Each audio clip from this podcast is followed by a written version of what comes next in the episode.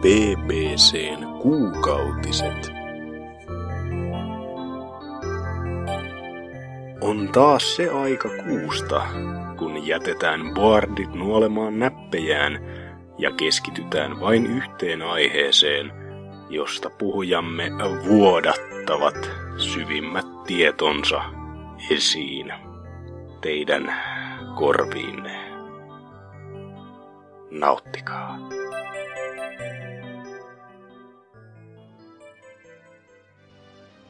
Se on hyvää iltaa. BBC täällä. Jakson numero on 108 ja kuukautisjakso. Nyt taas pohdit vähän syrjempään ja muiden mielipiteistä ei pahemmin välitellä, vaan otetaan tämmönen perinteinen, tai no ei siis, sehän ei ole nykyinen enää perinteinen, vaan tämmönen retro BBC-jakso, jossa käsitellään jälleen yhtä mieltä kutkuttavaa aihetta. Mutta homma alkaa tuttu tavan kuulumisilla. Tänä pääsiäispyhänä meikäläisen kanssa täällä Golgatan vuodella on ristiinnaulittu seuraavat henkilöt. Hatsuki Alaviva EXE. Moro. Dynamit Hicks. Heipä hei. Ja Lord Salor. I'm back. Ja Jeesuksenanne tänä kiiras... Mikäs nyt on? Ei kiirastaustai, pitkä perjantai. Niin Norsukampa. Ainoa mies, jolla ei nimessään ole X tai Z tai muuta vierasperäisiä kirjaimia. Mitenkäs Salor? Vuosikymmenten tauko, onko tehnyt terää? Joo. Kuulemma. Tunnen itseni paremmaksi ihmiseksi. Okei. Okay. Mitä olet tehnyt näinä niinkun vuosina? Olet samoillut Nepalissa. Kauko-idässä samoiltuani todellakin ja koin valaistuksen ja tajusin, että tämä kästi ei vaan selviä hengissä ilman minua. Ei. Nykyisinhän mies montaa Dalait Salorina. Kyllä.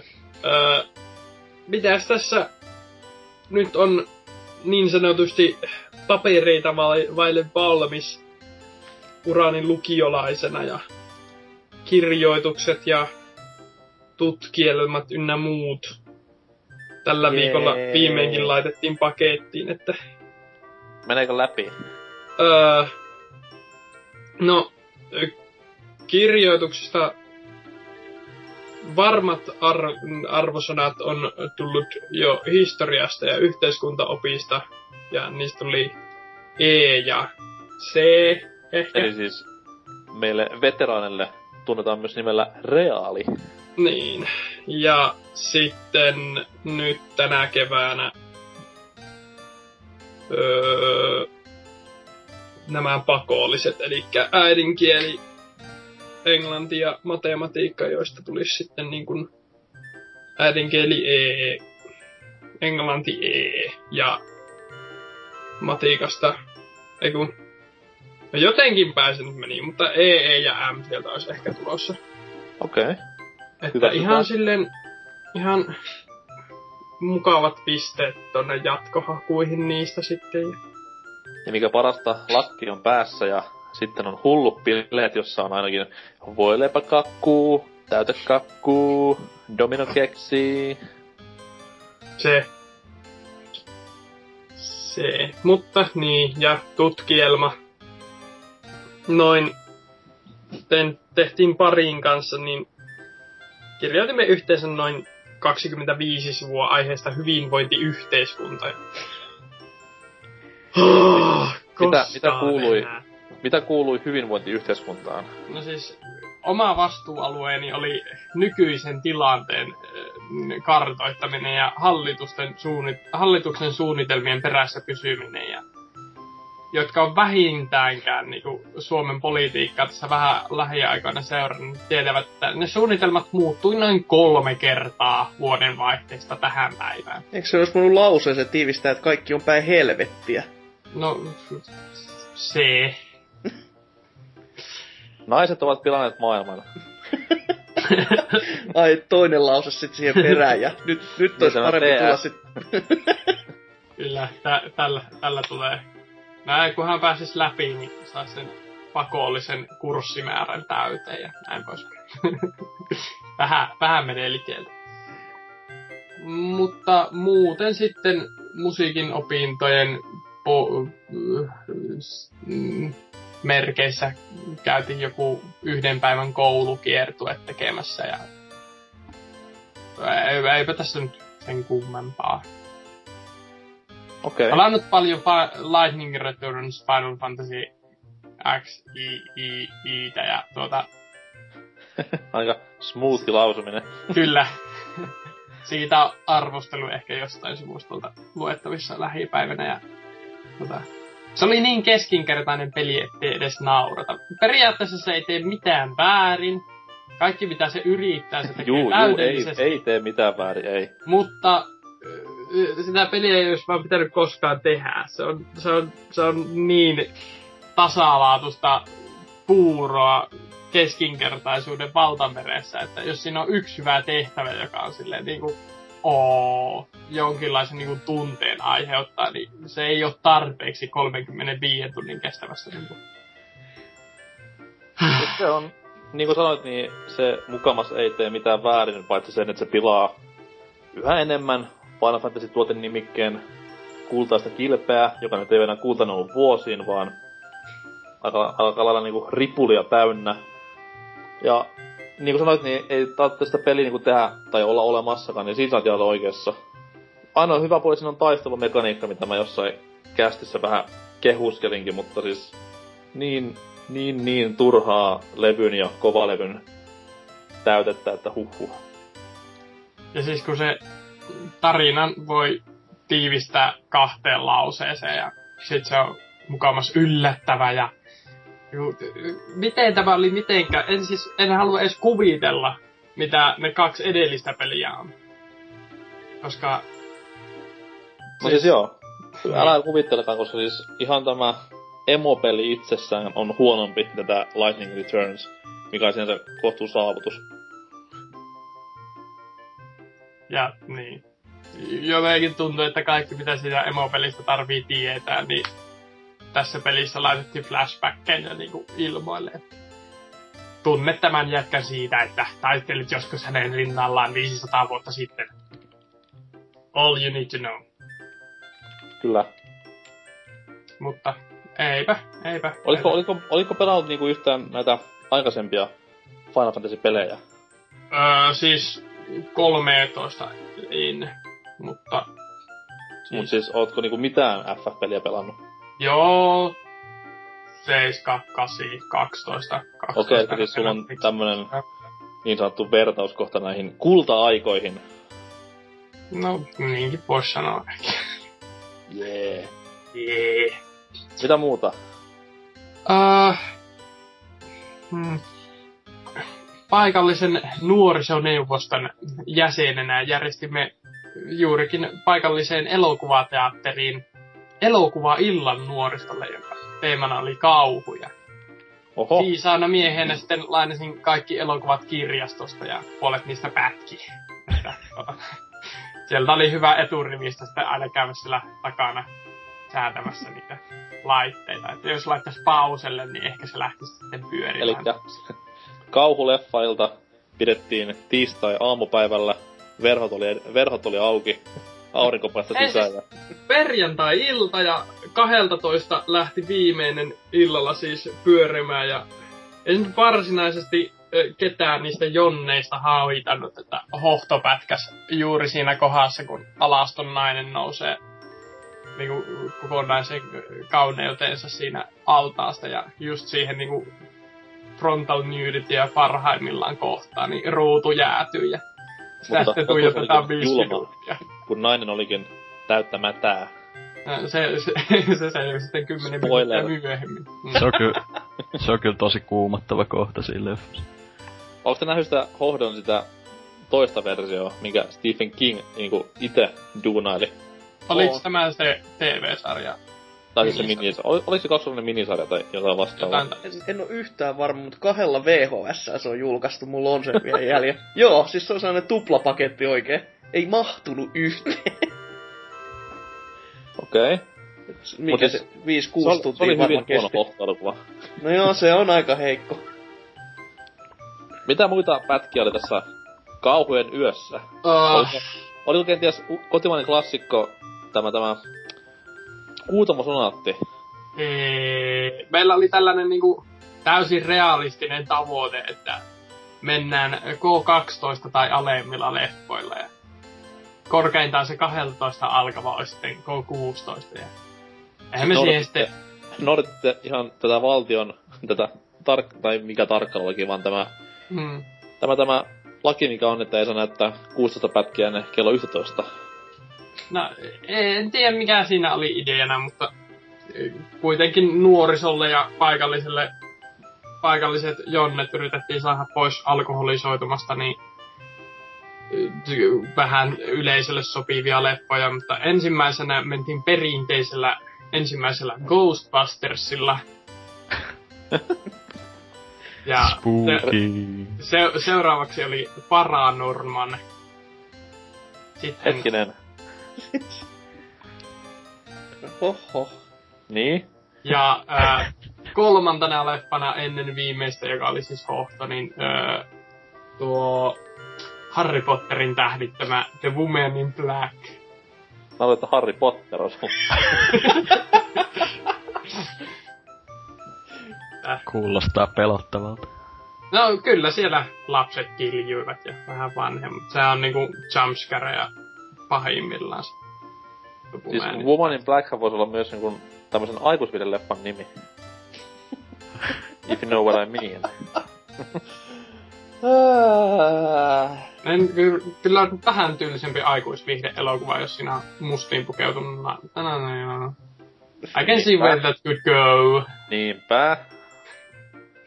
Onko se kovene? No mutta... Siinä on ideaa seuraavaan leffaan jotain sitten siellä nuorison keskuudessa. Vähän teema vaihtui, mutta eiköhän tääkin teitä miellytä, että... Ennen kello 12 näytetään tämmöstä kovaa pornoa, mutta... 12 jälkeen tämmöstä ihan snuffia luvassa, että odottakaa siihen asti. Oliko vielä muita jutun aiheita? Eiköhän tässä ollut viime kuukausi. No pari. Eiköhän. Tiivistettynä. Selvä. Mennään eteenpäin. Mites Hazuki? What up? No mitäpä tässä.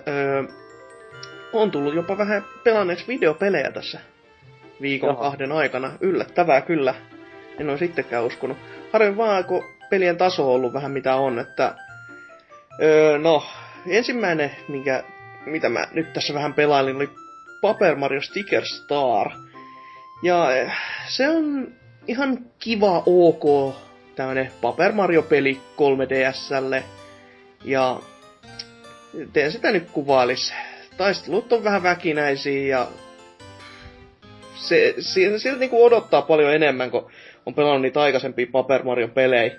Ja sit tää on semmonen sinne päin oleva teos, joka vähän niinku, ainakin tähän asti, mitä mä sitä vaan muutaman tunnin on pelannut, niin on ollut vähän semmoista pettymystä. Et todellakin sen takia, kun ne taistelut tuntuu niin väkinäisiltä. Mut siinä pelissä oleva toi tarramekaniikka, se on ihan jees, eli siinä kerätään tarroja, joita sitten käytetään niinku näissä taisteluissa silleen, että kun sä oot kerännyt kentältä tarran, niin sit sä käytät sen taistelussa silleen, että sä otat sen vaan käyttöön, että sä oot jonkun lekan kerännyt sieltä niinku kentiltä ja sit sä käytät sen tappelussa itsessään. Se toimii ihan hyvin, mutta mä en ole vielä päässyt kohittamaan sitä, että mitä sit käy, jos sulla ei oikeesti oo enää mitään. Että onko se vaan siinä, että siinä sä seisot ja jos et juokse karkuun, niin sit sä saatana kuolet. Et se ainakin niinku taka-ajatuksena kuulostaa vähän oudolta, että jos näin pystyis käymään. Mutta... Mä en ite tiedä asiasta silleen, koska mulla ei koskaan ne tartsi on loppunut. Joo. Ei sen verran saa sitä ihan perus iskutarraa, että ei joku pääse loppumaan, mutta mielestäni siinä on se kuitenkin perusideana, että jos tarts loppuu, niin sitten vaan run käyttöön ja hanee. Näin aika pitkälti. Et ei niitä jo kauhean helposti saa loppumaan kyllä. Et paitsi, no, en sit tiedä, jos niitä oikein isoimpia tarroja ottaa, niin en tiedä, että onnistuuko niillä sitten viemään niin paljon sitä tilaa pois? Heikko, ei nyt heikko, vaan siis heikoin tämän sarjan peleistä valitettavasti kyllä oli tämä Sticker Star, että ei se, mulla oli itellä niin kovat odotukset sitä kohtaa, mutta kyllä se vähän oli semmonen niinku puulta maistuva loppupeleissä, että ei siinä edes ne putslet, mitkä oli ensin se isoin koukku itselleni, että niillä tarroilla siihen pelin maailmaa vaikutetaan, niin nekään ei silleen toiminut hirveän hyviä. Se oli aikana jopa voisi sanoa pettymys, mikä oli sinänsä hassua, koska samana kuartterina tuli 2 Mario-peliä, jotka olivat isoja pettymyksiä molemmat, eli New Super Mario Bros. 2 ja tämä näin, niin kyllä pelimiestä itketti. Joo, ihan ymmärrettävä. Mut no, täytyy nyt katsoa, jos se tossa nyt vähän edes paremmaksi muuttuu. Se tarinankerronta on vieläkin ihan jeessiä. Aina silloin täällä, kun sitä he saa niinku edes irti siitä pelistä, eikä oo sitä vaan väkisin vääntämistä ja niitten vihollisten väistelemistä sieltä kentiltä, että ei joutuisi tappelemaan niitten kanssa. Ja on se kiva huumoinen niinku sarjapelissä on. Et siitä niinku ei olla mihinkään päästy. Joo. Ja sitten taso tippuukin niinku kevyestä pettymyksestä niinku aivan syvimpään helvettiin. Elikkä Sonic Lost Worlds Wii U:lla. Oi että. En oo vähän aikaa ollut niin niinku hiilillä pelatessaan mitään. Siis mä oon aika varma, että tää on huonompi jopa kuin 06, joka on tosi paljon sanottu, koska siis tää on niinku teknisesti tää on oikeesti todella näyttävä ja sellainen, sit niinku, se tuntuu, että se vois, siinä on niinku potentiaalia niin paljon olla hyvä, mut kun ei. Hei, Famitsun 3640 ei erehdy. Ei varmasti. Et suunnittelijat tältä pelin niinku pitäisi ehdottomasti ampua, siis ei edes mitenkään kuuhun, vaan niinku kanuunaa tai jotain muuta hengiltä, koska ei Sonic-peli voi olla näin, että siis ensinnäkin on todella heikot musiikit, jotka ei yhtään jää mieleen. Siis se on niinku ihan perusrallattelu kökköä ja no hahmodesign on huonoa. Sen mä näin jo alkutrailereista, kun tää Deadly Six tuli esille. Me oli silleen, mitä tää nyt on, että ei ne hahmot voinut näyttää tämmöset niinku muovalla vähän kasoilta, joilla sit niinku, vieläkö nyt kun pääsi pelaamaan sitä, niin sit ne on vielä todella huonoja karikatyyrejä muutenkin, että siellä on tämmöstä valittavaa emoa ja läskii idioottia, ja just tämmöset niinku, et ei helvetti, ei mun pää kestä. Et ainoastaan valittavasta emosta mun pitäisi sen verran sanoa, että se, mä samaistuin siihen hyvin paljon niitä kenttiä pelatessa, koska sieltä saattaa aina ennen pomotaistelukenttää tulla semmoista dialogia näiltä pomohahmoilta, josta sitten mankuu, että miksi mä enää elän, ei mulla ole mitään syytä ja tämmöistä, niin mä samaistuin siihen emoon siinä kohtaa, kun pelasin sitä peliä, se oli ihan niinku Se on varmaan niinku intentional näiltä pelin tekijöiltä. Viivottavasti. Huomasin loppuvaiheessa kehitystyötä, että oh. Joo, ja sitten kaikki muu dialogi, mikä nyt Sonic-peleissä ei muutenkaan loista, niin se siltikin oli, se niinku alitti senkin rimaa, että se on niinku ihan kauheeta paskaa. Et ainoa, millä mä vähän naurahdin, oli se, että nyt tulee kauhea spoiler, mutta kun nää liity nää kohtaukset mitenkään toisiinsa, niin Robotnik pelastaa Tailsin yhdessä kohtaa. Ja sit Sonic toteaa tähän, että mä en ymmärrä sua ollenkaan, Robotnik, että toisessa kohtaa sä haluat tuhoa maailmaa ja toisessa kohtaa sä haluat niinku auttaa meitä. Ja Robotnik toteaa vaan, että I'm complicated man. Niin, okay. Niin se jos oli niinku, se oli hauskin, niin se kertoo aika paljon tasosta. Niin koska sille mä vaan naurahdin silleen, että siis se oli edes niin, se oli vielä niin yksinkertaisen typerää, että sille niinku hymähti sen, että höhö. Mut sitten päästään siihen tasosuunnittelu, joka on ei. Siis jos peliä pelatessa ei ole missään kohtaa hauskaa ja tekee mieli itkee, niin se on aika huonoa silloin. Elikkä se siis se on niinku tasosuunnittelu on vaan semmoista, että kaikki on tehty silleen, että sä voit kuolla ja sä kuolet kerrasta. Et siellä on niitä sudden deathejä ihan niinku koko ajan. Ja sit se on osa näistä, mitä mä oon tässä nyt itselleni listannut, niin se pari semmoista tasoa, missä koko ajan ollaan sitä liutaa raiteilla, joka on niinku, se ohjattavuus on muutenkin saasta sinne päin. Ja sit kun ne tasot on sitä raiteilla liukuu, niin sit se on niinku aivan päin helvettiä. Ja se on helvettiä. Ja sit se erinomaisin taso, missä Sonic muuttuu hauskasti, se pyörii maassa ja sit sieltä tulee sellainen iso lumipallo, jossa ne koko pelin fysiikat muuttuu entistä ärsyttävimmiksi. Elikkä sen jälkeen se Sonic-lumipallo liikkuu hitaammin sellaisilla ohuilla käytävillä ja sit se on sellaisia vihollisia, jotka työntää sut vaan alas sieltä niinku, ilman mitään työtä. Et se on niinku... Se on ihan puhdasta niinku helvettiä. Siinä ei ollut mitään hauskaa siinä kohtaa, kun sä koitat niitä vammaisia tasoja mennä eteenpäin silleen niinku hikikarpalot kasvoilla ja itku kurkussa silleen, että mennyt saatana, älä kuole, ei taas! Siis toi kuulostaa ihan siltä just, että 3640 on ansaittu. Kyllä. Yhdeltä maailman arvostetummalta pelilehdeltä. Et jos joku niinku... haluu sen ostaa, niin älkää. Ei. Päästä kokeilemaan näitä kauan niinku parjattuja spesiaalikenttejä, joita siihen on lisätty sen pelin DLCn muodossa, että tämä Yoshi-aiheinen ja Zelda-aiheinen kenttä. No ne on varmaan aika pitkälti sitä parasta antia siinä. On vähän jos katsoin sitä pelivideoa sit Zelda-kentästä, se on ihan niinku tommonen open world-tyylinen ratkaisu. Joo, siinä oli open world-aluettakin, joka mua itsekin niinku hämmensi. Ja se on sitten aika pitkälti ainoa semmonen. Ne, mitkä siinä pelin sisällä on semmosia, se on pari semmoista vähän niinku open world-mäistä. Niin, no, niissä se toteutus on vaan sitä luokkaa, että sä eksyt sinne, kun sä et vaan niinku pääse eteenpäin. Niin. Et se on, se ei niinku vielä ainakaan lisää sitä riamun tunnetta millään tavalla, kun sä kierrät samaa ympyrää sen vartin verran ja oot silleen, että miksei mä pääse eteenpäin, et lopu jo, jukolauta. No, mutta onneksi voidaan ilomielin odotella Sonic Boomia. Se näyttää tosi hyvältä. Joo, jos se on vähintäänkin yhtä hyvä, niin vasaraa kaikille saata. Mut sitten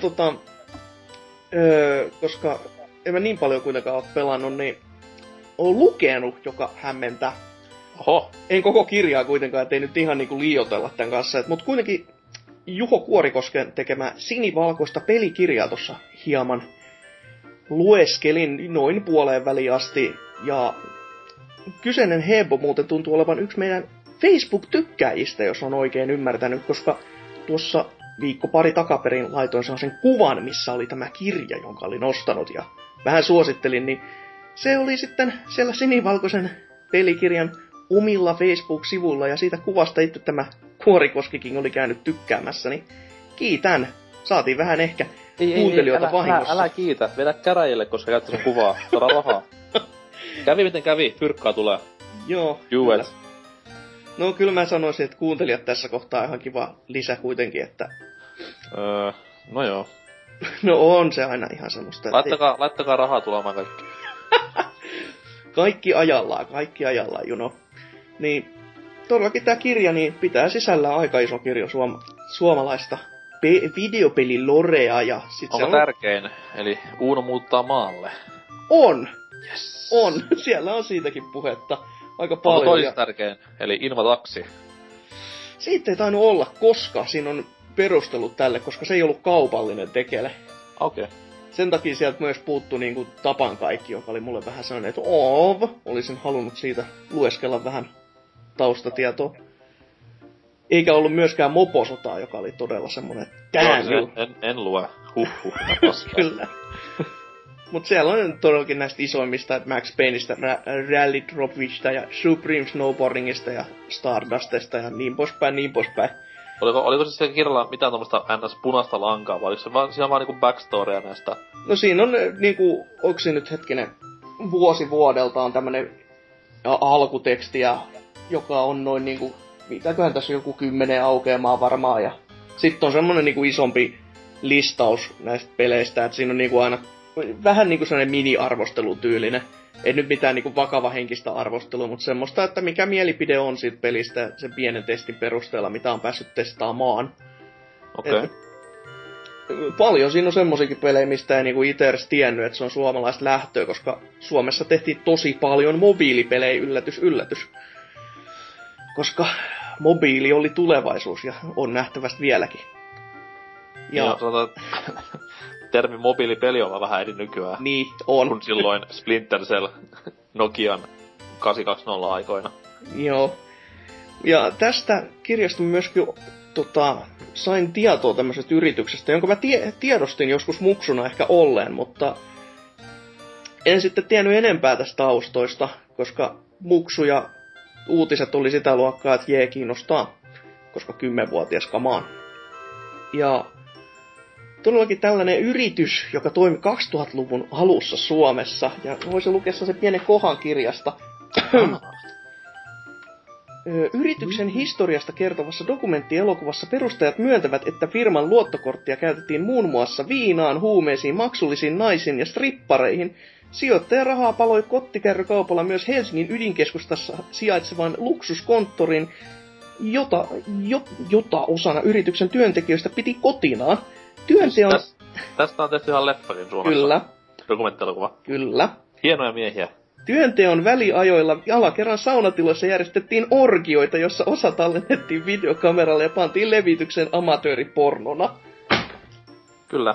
Hieno yritys, voi helvetti. Siinä on jotain, mihin meillä tähdätä. On. Mä en sen lafkan nimeä enkä sen leffan nimeä muista, mutta siis me katsottiin koulusta tämä pätkä ja oli silleen vaan, että tää on siis se Riot joku? Riot on. Riot Entertainment ja todellakin tämän takia mä katselin itse eilen sen dokkarin YouTubesta, koska ei sitä löydy oikeesti enää tyyliin mistään muualta.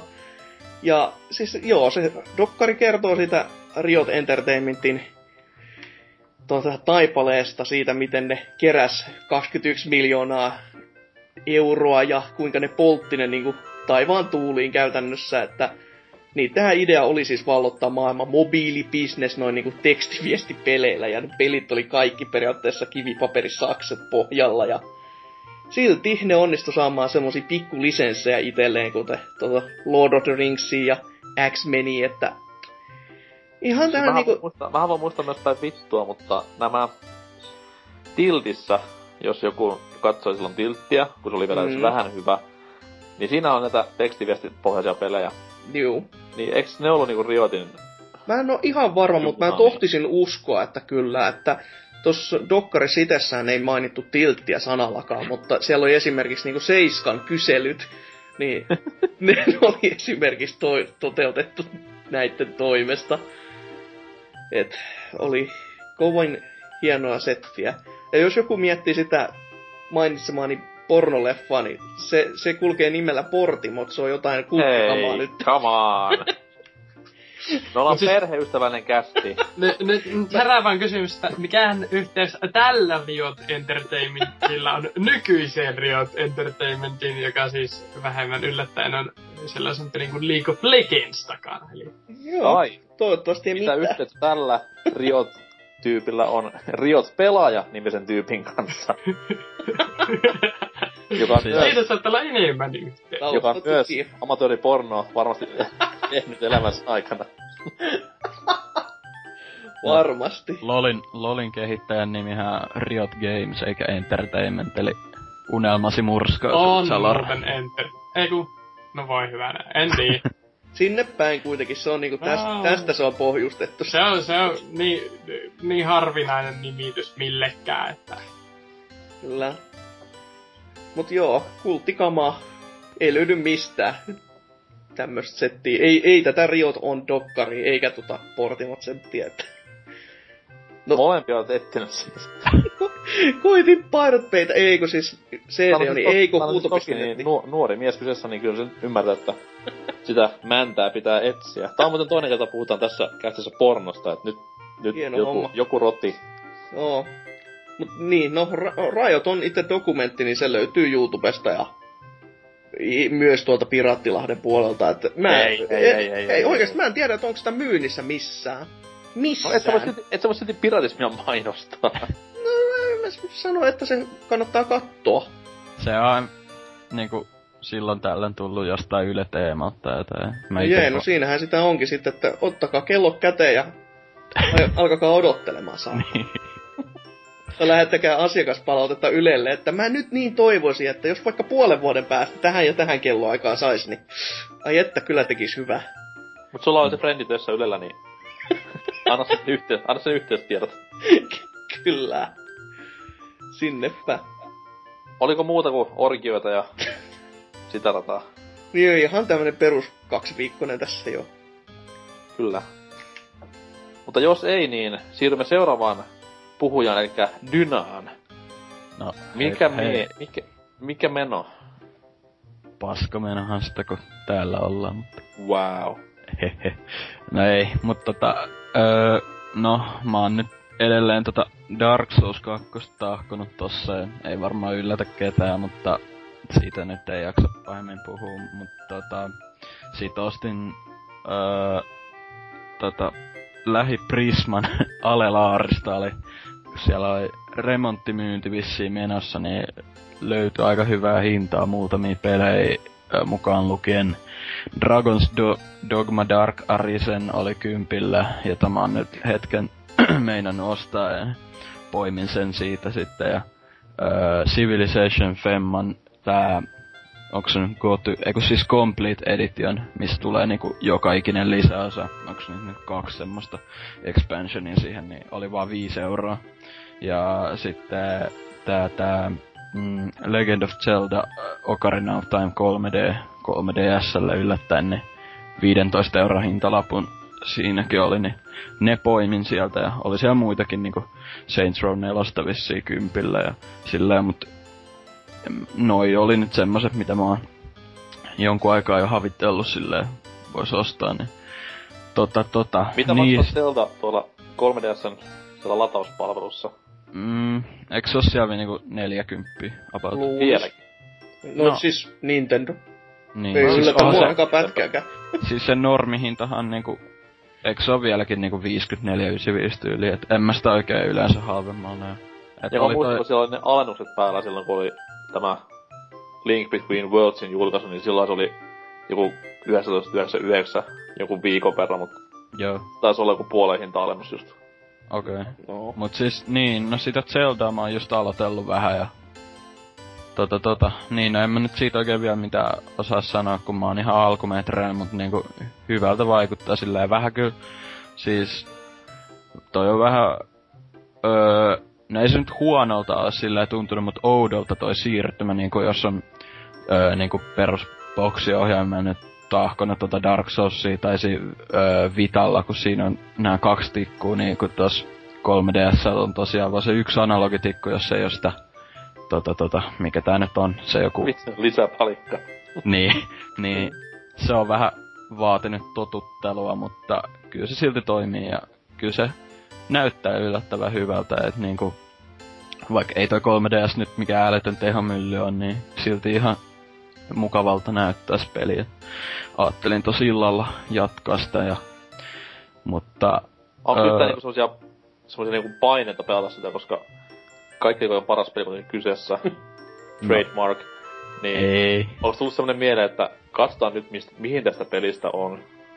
No siis on mä silleen ehkä vähän, en nyt skeptinen, mutta on mulla silleen aika korkeat odotukset kuitenkin. Et mä en oo Zeldaa ite pelannut kuin Spirit Tracksia melkein läpi, mut mä en oo sitä kuitenkaan mennyt ihan läpi. Ja sitten... Twilight Princessia on testaillut, mut en oo muuten. Silleen, et kyllä on niinku tietoinen niistä ja niinku... Tai siis, tietoinen Zeldasta, wow. Mut siis niinku tiedän aika paljon niistä kuitenkin, mut siis... Toi on nyt vissiin sellai... Eka kunnon Zelda, jos sitä Spirit Tracksia nyt ei lasketa sitten on. Sit sen lisäks mä ostin ton Remember Me-pelin Xboxille, kun se oli siinä alennuksessa 10 ja about 2 tuntia on pelaillut ja no siis silloin alunperin kun toi ilmestyi, niin, tai niinku ennenkin kun se ilmestyi, niin mua kiinnosti tosi paljon se konsepti siinä ja se pelin idea, niin kun, että siinä on paljon potentiaalia, mutta sitten en tiedä, sit kun pääs pelaamaan, niin eipä sen kovin kummonen oo, että kyllä niin, taas... Nää 6/10 arvostelut ei oo pahemmin niinku hätkähdyttänyt vai? No siis kyllä aika moni peli, mistä mä tykkään, on saanut vähän kehnompi arvosanoja, mutta kuitenkin vähän menin silleen ilman odotuksia ton kimppuun, mut siis kyllä toi silti mua kiinnostaa vielä, ja vaikka se, mitä mä sanois, ne niinku tarinahahmot ja tai siis niinku tarina on mun mielestä ihan kiinnostava, mut siis niinku ne kaikki hahmot ja ääninäyttely ja sellaista, niistä oikee löyhkää semmonen B-luokka niinku siitä TVstä läpi, se on vaan sillä pitää kestää vaan. Mut siis kyllä mua kiinnostaa se maailma ja silleen aika paljon, ja kyllä mä aion ton pelailla, ja niinku sanoin, mä siitä konseptista tikkaan tosi paljon, että tämmöin lähitulevaisuuden tollain Neo-Pariisi niinku, ja silleen vähän niinku ei nyt kuitenkaan mitään älyttömän futuristista, mut kuitenkin aika semmoista, että dystopia meno, niin aina semmonen kiinnostaa tavalla tai toisella, niin kyllä mä ton varmaan pelailen läpi, mut ei tosiaan mitenkään älyttömän hyvältä vaikuta silleen pelillisesti, että aika nopeestihan ton hinta tippukin ja ei se mitään suurta menestystä vissiin saanut. Ja sehän on se firma, niin harmi kyllä, taitaa olla aika konkan partailla, että siitä oli silloin jotain huhu, että se olisi mennyt jo konkkaan, mutta ei vissiin ollutkaan, mutta ei kuitenkaan hyvältä näytä niiden kannalta myöskään. Joo, en mä usko, että ne peli enää julkaisee koskaan. Niin. Kuorys sinnittelee tuolla samalla kuin Interplay joskus 2008, että nimi on voimassa ja toimistotilat on jossain, mutta ketään ei vaate duunia. Mut niiden lisäksi ton Vitalle ostin tos yks päivä, tai siis niinku ostin tommosen PSN, mitä funds nää olikaan, tällainen lataussetelin, niin 20, ja ostin mikäs tän nyt on tää oikea nimi, Disney's Action Game featuring Hercules, tai joku tämmönen, kun alun perin olin sitä joskus Pleikka 1:llä demodiskillä testaillu, ja on se aina ollut silleen vähän siellä niinku mielessä silleen, että joskus pitäisikö päästä pelaamaan kunnolla toi, ja sit mun tuli vaan yksi päivä mieleen, että tsekkaa sitä storea, ja siellähän se oli, niin päätin ostaa sen, ja sitä mä oon nyt muutaman tason testaillut, ja se on kyllä se niinku, en mä tiedä, ei se nyt älyttömän sellainen mikä kulttiklassikko tai mitä on vissiin. Come on, onhan. Ai on. No en mä siis mä ihan niinku Real Nigga Talk, se on yksi niinku Pleikka 1:n parhaista peleistä mun mielestä, että se on. No, grafiikka siis niinku... älytöntä, musiikit ja ylipäätään no pelattavuus voisi olla toki parempikin, mut siis se on genressä ihan helvetin hyvä peli. Joo. No mut siis niinku mä vaan mietin, että olikohan se niinku nostalgia, tai siis muistelin vaan, että se olisi parempi, mut niinku aina nostalgia huuruissa, mutta siis kyllä pelaa, et niinku, kyllä se ihan kivalta vaikuttaa, ja kyllä mä sen aion mennä läpi. Niin se ei ole kuitenkaan tää yhteispaketti, missä on tämä Little Mermaid-peli myös mukana. Ei, se ei tainnut olla siellä storessa, tai siis niinku siinä oli jotain Disney-pelejä, mutta siis ton mä vaan ostin, että... Okei. Mut sit sen lisäksi mä huomasin, että siellä oli nää PSN, tai...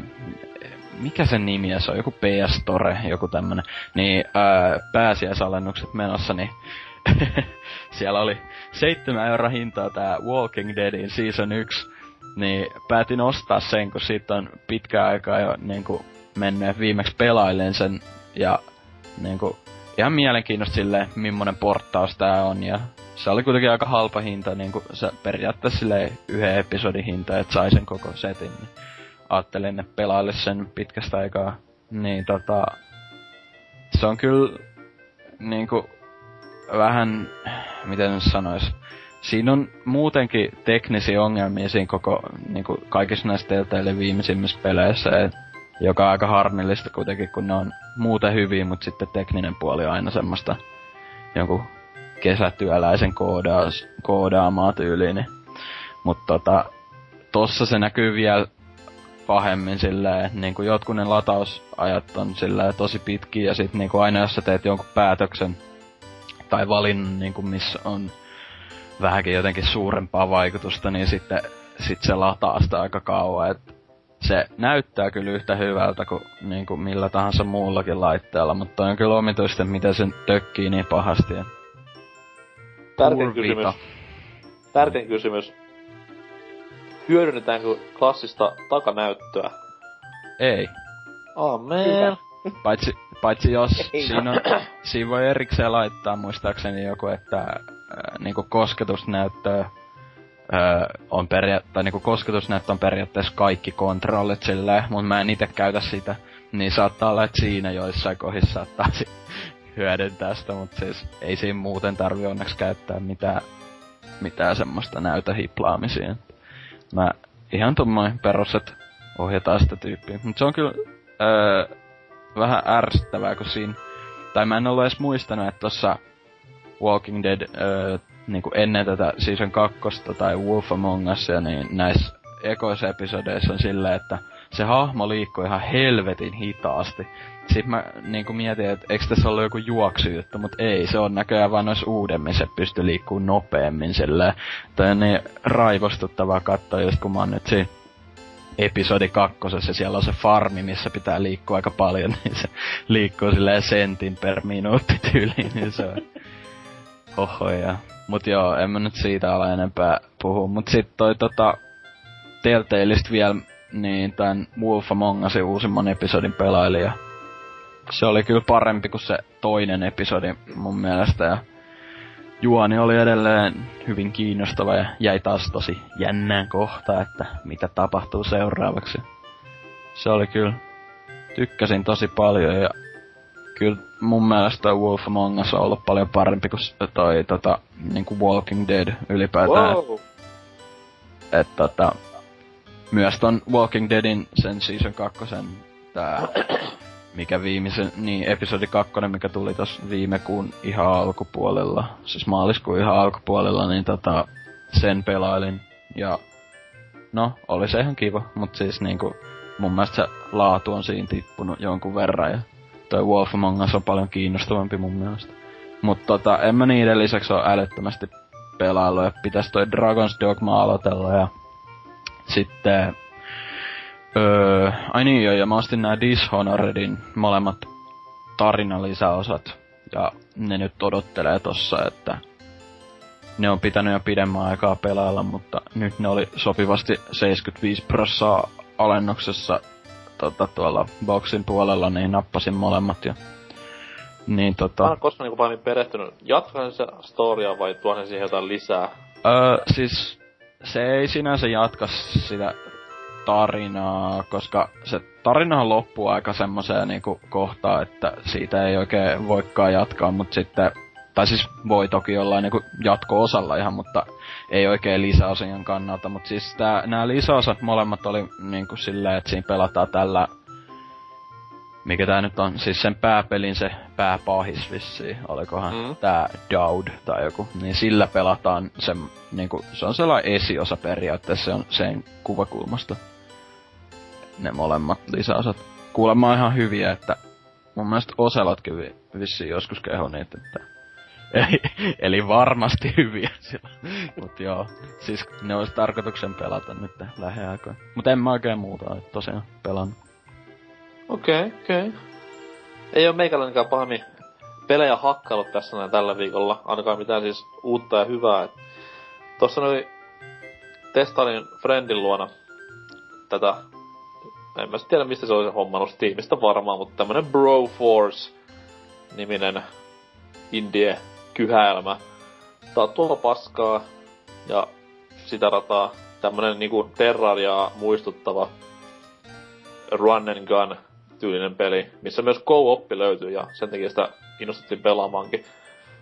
Hyvinkin niinku tämmönen, sillä oli potentiaalia vaikka mihin, mutta ei sen oikein toiminut. Et siinä vaan kalastellaan tämmötti nörttien makuhermoja näillä kaikilla bro-viittauksilla ja typerillä one-liner-vitseillä ja tämmöisellä niinku nykypäivän nettihuumorilla. Et ei toimi. vaikka co-oppi löytyykin. Mitäs muuta? No Päfäriä taisin nostanut hakkaamaan tässä näin, koska jostain syystä olen pelannut PS4:llä hyvin paljon viime päivinä. Just ton Infamous 3 jälkeen siis. Et siellä on tämä Naval Strike löytänyt kyllä hienon kodin. Ja on kyllä erinomainen lisäpaketti. Ainoa mikä siinä on miinus on se, että siinä yhdessä kentässä on se perkeleen haikala, mikä meikäläiselle niinku fobiat pistää hyvinkin punaiselle. Ei hyvä ollenkaan, mutta se on hyvä, ettei sitä kuitenkaan niin usein näe siellä. No. Niille, ketkä ei tiedä siis, niin yhdessä kentässä on Megalodon hai, joka hyppää vedestä, kun tarpeeksi porukkaa yhdessä kohtaa saman aikaan heiluu, niin hyi kamala, hyhy. Se on niinku varma kuolema, kun se pitää juosta vessään äkkiä. Siis mulle se on silleen varma kuolema, että yleensä peli menee kiinni siinä kohtaa, mä hyppään sohvan taakse piiloon. Oi että. Valitettavaa tämmönen. On. Sitten mitä muuta on tehnyt, niin tossa noin luin tämmösen elämänkertakirjan jälleen. Tämmöseltä hienolta mieheltä kuin Steve Austin. Moi, Stone Cold. Hyvien leffojen ystävät varsinkin tietää. Kyllä. Mies vanha kalsaripainija, nykyinen toimintaleffa tähti. Ja oli kyllä kohtaisen tiukka lukukokemus kaiken puolin, että melkoista lifea mies viettänyt. Ja siitä propsit, että jos joku nyt asiasta tietää, no Hasuki nyt varmaan, koska painija katsoo. Niin se kaikki rooli, mitä mies veti niin kuin tuolla siellä kehässä ja näissä promoissaan, niin se perustuu aika paljon niin kuin miehen itteensä. Että tämmönen kunnon niin kuin kaalipäinen redneck-asenne ja haista vittutouhua kaikille vastaan tuleville, niin hyvinkin paljon kuvasti miestä itseään. Ja siinä kirjassa hyvin tuli ilmi ja sen friendit siinä kertoi vähän juttuja ja oli kyllä erittäin mielenkiintoinen story kaiken puolin. No. Ja tästä mä oon niin innostunut kuuntelemaan. Ukolla on nykyään semmonen podcast-ohjelma myös. Niin. Sitä on muutamaksi tässä kuunnellut, niin hyvinkin mielenkiintoista juttua. Joo, mäkin oon siihen podcastiin kyllä törmännyt, mutta en mä oon yhtään jaksoa sitten viitsinyt kuunnella. Pitäis varmaan, jos kerran se hyvä on. Asta, kun siinä ei oo niinku pelkästään näitä vitu steroidipumppuja vieraana, vaan siellä on siis ihan ns. Oikeitakin ihmisiä. Au. Jos nyt joku painija terkkoja mun friendille, Simolle, niin kuunteli, niin vitsinä heitin, ei paha. Mut siinä oli periaatteessa mun niinku mennyt viikko. Ei pahemmin niinku mitään tässä näin, että pelirintamalla oottelen nyt kiivasti Watch Dogsia ja Mario Karttia. Ensi kuu ei voi tulla liian nopeasti. Mutta jos ei kellään muuta, niin tähän väliin musiikkia ja sitten uutisia. Nähdään pian. Hellurei.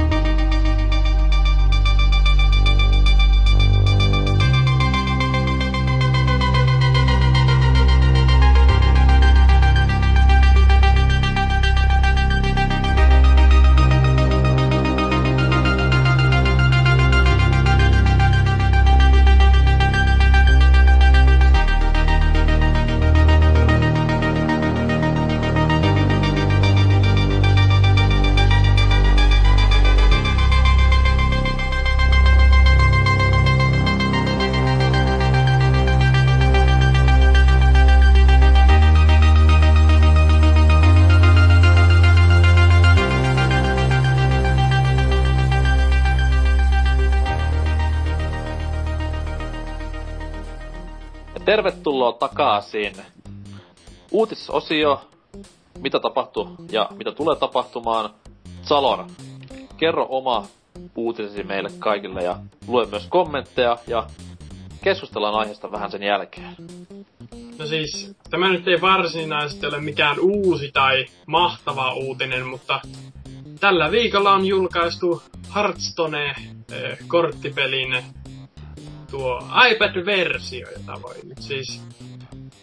Peliä voi nyt siis pelata myös sängyssä sen jälkeen, kun on päättänyt mennä nukkumaan ja sulkenut tietokoneen. Jee! Wuhuu! Tämä on ilo uutinen meille, ketkä ei koskaan ole pelannutkaan Hearthstonea. Joo, no, voi päästä nyt ehkä testaamaan sitten, niin. Jos ei PC:llä halua. No siis, tämä on ihan, pitää ehkä ihan paikkansa, koska esimerkiksi sen vuoksi en koskaan pelannut Fast and Light-nimistä peliä, koska PC. Mutta tämä tablettiversio on itselläni ollut hyvin rakas ja kovassa käytössä, että ehkä meikäläinenkin nyt alkaa sitten tätä kulttisuosiota, tai no ei sitten enää kulttisuosiota, vaan suursuosiota nauttivaa korttipeliä hakkaamaan antaumuksella ja totta kai maksamaan perseni kipeäksi. Kyllä. Sitten tässä on ilmeisesti jotain uusia ominaisuuksia tässä iPad-versiossa esimerkiksi. Mikäli nyt muistan oikein, en sitä tältä uutista löydä, mutta ilmeisesti pystyy näitä laitteiden omia stalkkaustoimintoja käyttäen paikantamaan muita lähellä olevia Hearthstoneen pelaajia. Eli jos korttipelit menee niinku perseelle, niin voi mennä sitten niinku ihan luonnossa vetämään turpaa sillä lankulla, että saatanan kusettaja. Ei ole, et pelaa yhtään kivasti nyt kuule tässä. Ja siinä kohtaa, kun sängyssä makaa ja pelaa illalla iPadilla, niin huomaa, että siinä metrin päässä joku toinenkin pelaa. Sitten katsoo oikealle puolelle ja huomaa, että niin. Tämän takia seksielämämme on ollut mitätöntä viimeisen kuukauden aikana. Tää oli siis Oselotin ja Vulpesin tämä tulevaisuus keskenään. Kyllä, kyllä. Mutta niin, eli sinänsä ihan varmasti toimiva ratkaisu, koska eihän tässä pelissä PC-lläkään käytetä mitään muuta kuin tuota hiiren kursoria, jossa sormi tökkii tuota ruutua, että sinänsä ihan järkeen käypää. Hiiren kursoria. Vuonna 95. Klikataan oikeaa korvaa. Helvetti. Oh. Okei, entäs nuo kommentit, onko siellä pelaalehti.com räjähtänyt käsiin tämän ilon? No siis, kyllähän tätä löytyy asiantuntevia lausuntoja. Ensimmäisenä loistavana lausuntona voi nähdä. Jokunen yksi. Okay. Nimimerkki kommentoi iPad-julkaisua kommentilla, vois kokeilla kyllä tätä Hearthstonea PC:llä. Joo. Onko yhtään niinku kauan kaivattuja, mä vihaan Applea, Apple on paska kommentteja? No, seuraavaksi Untitled kertoo, että tämäkin vaatii jo sen iPad 2 toimijakseen. Eli alkaa tämä vanha ensimmäinen sukupolven malli jäädä enemmän enemmän vain netin selailuun. Kuinka vanha se laite on jo? Eikö se niinku... 2010 tuli ykkönen. No joo, on siinä nyt sit 4 vuotta. Ehkä siinä kannattaisi alkaa miettiä niinku vaihtamista. Niin silleen, että nyky niinku kultuselektroniikka kuitenkin on semmosti 2 vuoden lifespannilla, että... Joo. On vähän harmittava ilmi. Sitten täällä suuri, mahtava Snake Leader kertoo, että vaikka Warcraft Loreen ei meikäläisellä ole minkäänlaista kosketuspintaa ennen Hearthstonea, enkä MTGn kaltaisista korttipeleistä muutenkaan ole välittänyt, niin jostain syystä Hearthstone iski itseen todella lujaa. Kyllähän tätä iPad-versiota ollaan innolla odotettu jo tovi. Pienen tauon jälkeen voisi nyt ruveta tätä pelailemaan enemmänkin iPadilla. Ja jos olisi minullakin iPadi, niin tekisin aivan samoin. Okei, mutta mitäs toi niinku, se on pelkkä iPad-versio, ei siis iPhone? Ilmeisesti pelkkä iPad-versio. Okei. No mä veikkaan myös, että iPhonella voisi vähän hankalaa, kun se vaatii aika ison reson se peli, niin... Vois kuvitella näin kyllä. No, taas on Androidin käyttäjät jääneet rannalle ruikuttamaan. No siis Android-versiota lupaillaan. No se ei paljon lämmitä tällä hetkellä. Myös iPhone-versiota ja Windows-tabletteja lupaillaan tulevaisuuteen. No se viimeinen on kyllä sit semmonen, että saa luvan jäädäkin. Entä jolla kännykköttöversio onko kulvissa? Eiköhän se mene siihen Androidin kato, kun voi käyttää Android-softaa. Vittu, en tiennyt. Kato, kun se on tämmönen todellinen nörde-versio puhelin, ei tarvitse tehdä mitään itse. Voi kopioida vaan muitten tuotoksi. Terkkuille niin, Linuxille. Kyllä. Siinä oli tämä uutinen. Hienoa. Kaikki kovin peli, joidenkin mielestä. En ymmärrä. No, se ihan jees. Fyysisiä kortteja kaipaa tietenkin välillä. No se on sit se seuraava rahareikä, kun miettii, että se ei edellinen tätä rahareikä. No niin, mutta se voi olla myös se seuraava, no, ei se mitään. Korttiteoriahan tässä on. Niin. Kun ei se huumeisiin päde, niin pitää keksiä muita kanavia. Niin. Huumasta puheelle, Dyna. Uuteen, kiitos. Joo, no mä otin tämmösen, että Titanien taistelee Xbox Onein 5 miljoonan toimitukseen. Ja Yusuf Mehdi Microsoftilta on sanonut, että Xbox... Yusuf Mehdi, täällä markkinointia... Terrorist. Markkinointi ja businesspomo, niin on sanonut, että Xbox One-konsoli on toimitettu jälleenmyyjille nyt yli 5 miljoonaa kipaletta, ja Titanfall on ollut viime kuun myydyin fyysinen peli Yhdysvalloissa, että melko saavutus on se. Onko siinä mitään niinku myyntilukemia tälle? Ei. Se on kiva. Mut siis, kai se nyt jotain silti on myynyt, jos on niinku myydyin kuitenkin siellä. No se voi olla 3, niinku se olisi Wii U:n tapauksessa, tai se voi olla niinku 3 miljoonaa. Et totta. Sillä mut välillä. Sitten tässä on myös tietty näin vähän konsolisodan kipinän aloittajana tässä uutisessa mainittu myös, että PS4 oli kuitenkin Yhdysvalloissa viime kuun myydyin konsoli, ja se on myynyt 7 miljoonaa kappaletta verrattuna Xbox Onein 5. Paitsi, se ei ollut kyllä, Xbox One ei vissiin ollut myyty kuitenkaan 5 miljoonaa, vaan se oli just niinku toimitukseen, niinku jälleen. Niin. Oli toimitettu. Niin, että ei ihan yllä kuitenkaan PS Plegen lukemiin vielä, mutta sitten herkkuna pohjalla täällä on tietty näitä jotain kommentteja. Mitäkö tää nyt olisi esim. J. Nykn on sanonut, että 5 miljoonaa on ihan kunnioitettava luku, varsinkin kun ottaa huomioon, että laite on saatavissa vain 13 maassa. Toisaalta montakaan laitetta olisi myyty, jos boksi olisi saatavilla yhtä monessa valtiossa kuin PS4. Hyvä pointti. Sitten Lord on sanonut, että 5 miljoonaa jälleenmyyjille ja 4 miljoonaa kuluttajilla. Niin jo 4 miljoonaa se vissi olikin, on ihan myyty. Elikkä miljoona on vielä kaupoissa jossain pölyttymässä. niin. Ja sit samassa kaupassa kaikki miljoona. Sitten tässä on kylmästä kuitattu alapuolelle vielä, että PS4 oli 7 miljoonaa kuluttajilla. Että onhan siinä kuitenkin jonkinlainen ero, mutta aika alkuvaiheessahan toi on vielä tää konsolisukupolvi. Mutta mitäkään muuta sit täällä on. Niin, no siis en mä halus mitenkään olla vahingon iloinen, mutta eihän se Xbox 360-pedenkään hirveän nopeasti myynyt alussa, mutta... Ei niin. Mut sitten tuli kohtalo ja Halo 3, joka päätti toisin. Ja kyllähän se PS3kin loppujen lopuksi kiri. Eikö se myynyt niinku loppujen lopuksi enemmän? Tai siis niinku... Se on nyt myynyt enemmän kuin 360 mun mielestä.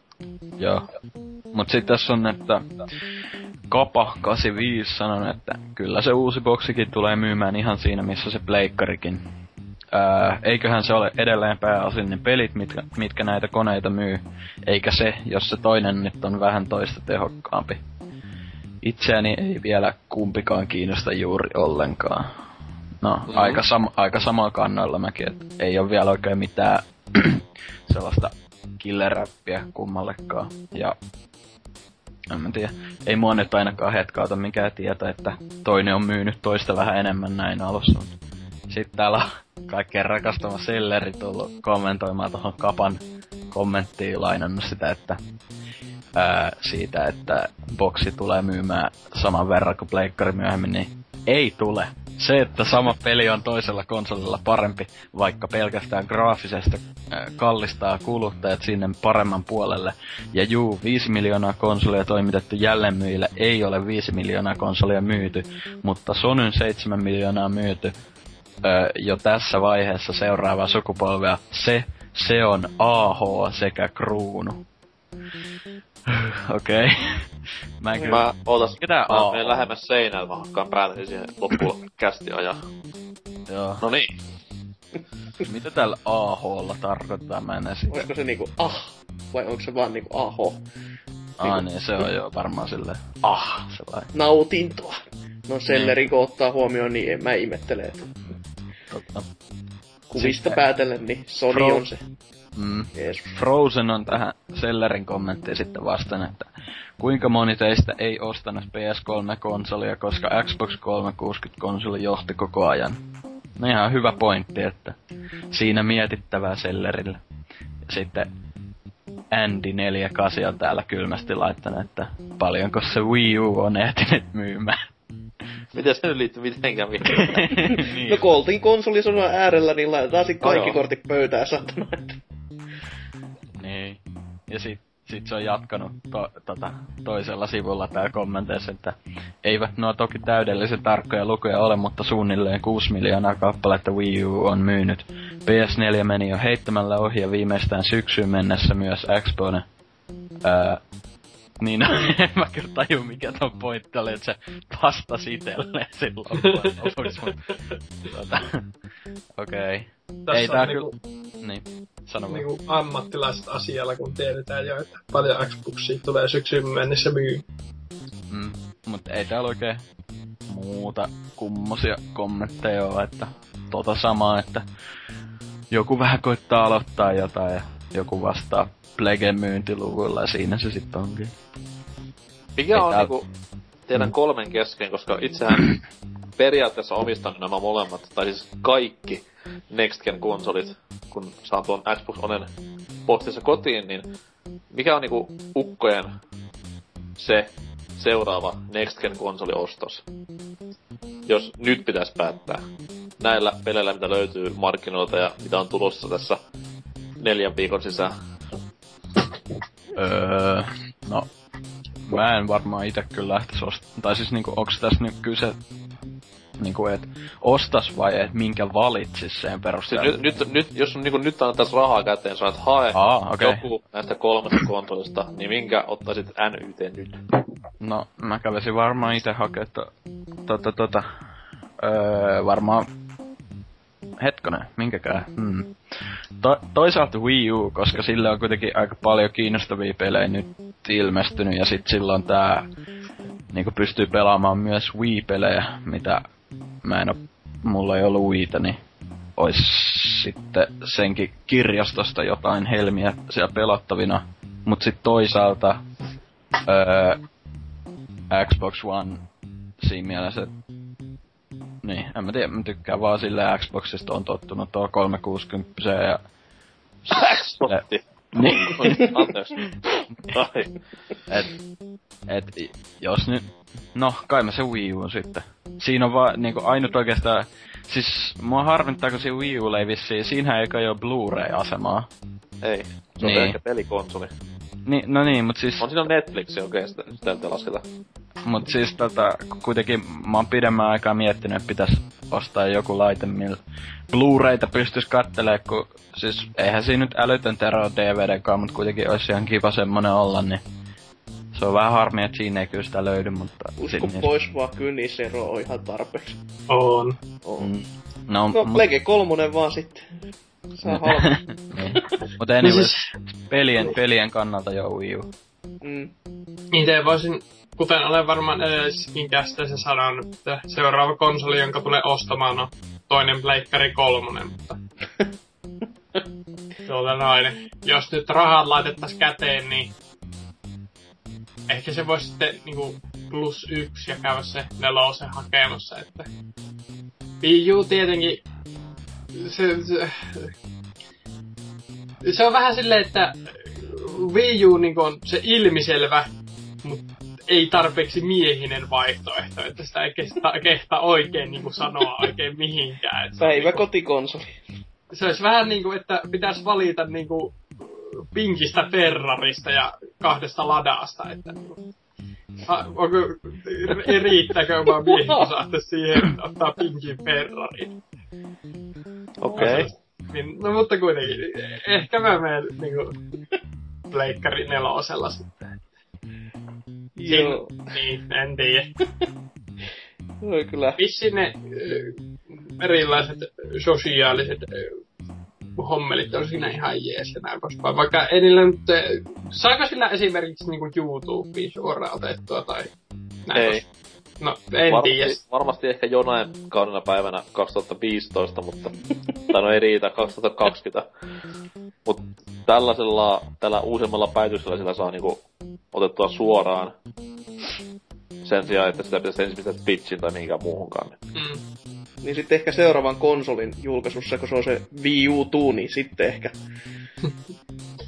Mut joo. Jos niin oikeesti jatkaa tota Wii U ja Wii niinku ideologiaa vielä seuraavassa konsolisukupolvessa, niin hohoja. Se on oltava Wii U2, koska ai jumalista. Hyper Nintendo, forget the fuck out. No se ois kyllä aika. Mutta niin. Pleikkari 4:lla varmaan mentäis, koska... No. Niin. No itellä nyt, kun Wii U jo pöydältä löytyy, niin en mä sitä nyt välttämättä sen takia uudelleen menis ostamaan, mutta... Niin, mutta jos nyt ei olisi niin, mitään niistä. Siltä kantilta kyllä. Mm. Haluaisin vielä kun Hasuvi miettii, niin... Joo. Niin kuin, että jos nyt laitettaisiin rahat käteen ja pitäisi käydä kaupasta, niin... En kyllä ulkomaille lähtisi sen takia, että Xboxin saisi. Mm. Mm. No siis saahan sitä nyt niinku aika monesta kaupasta Suomessa muutenkin. Joo, se on ihan totta. Ota huomioon, että Salon asuu siellä, missä ikinä asutaan. Niin. Venäjän puolella melkein. Niin se... Ei siis paikallisessa liikkeessä pleikkari 3 maksaa vielä 400. Kyllä niillä hinnoilla, vaikka 3. No mut joo, jos itse saattais valita ton niinku... Varmaankin Boneen, eli Xbox Onein menis. Okei. Okay.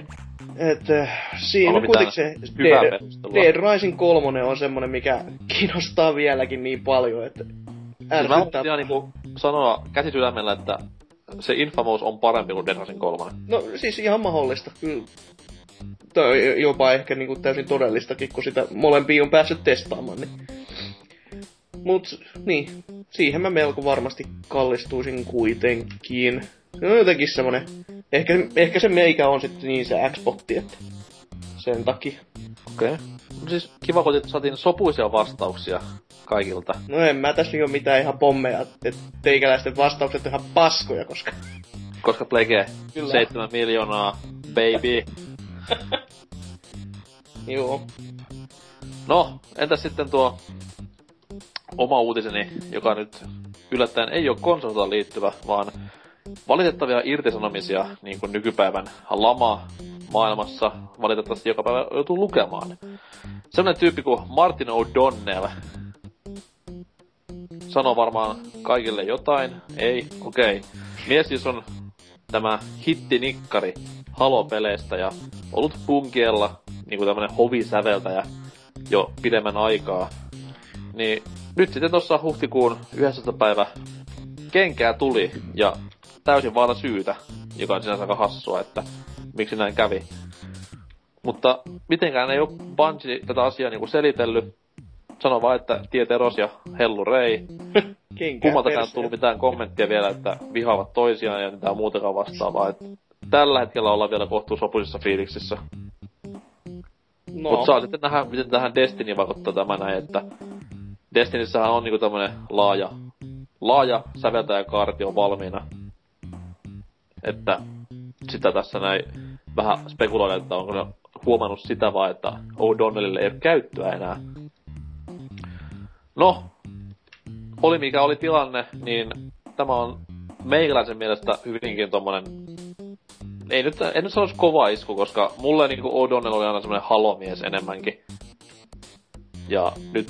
jos olisi mennyt jatkamaan työtä tähän niinku Destinyin ja olisi tehnyt ihan täysin samanlaisia biisejä mitä Haloon, niin olisi ollut vähän semmoinen, että wow, mikäs tää meininki nyt on. Että hyvä vaan, että mies jatkaa, toivottavasti jatkaa freelancerina, koska mitä useammassa pelissä miehen käden jälkeä kuullaan, niin sitä parempi meille pelaajille ja ennen kaikkea meidän korvillemme. Mites kommentkenttä? Koskettava uutinen. No siis, no Halo-sarja nyt ittee, kun ei paljon liikuta. Tootsi varmaan vuodattaa krokotiilikyynelleen tällä hetkellä. No musiikki kuitenkin Halossa oli se,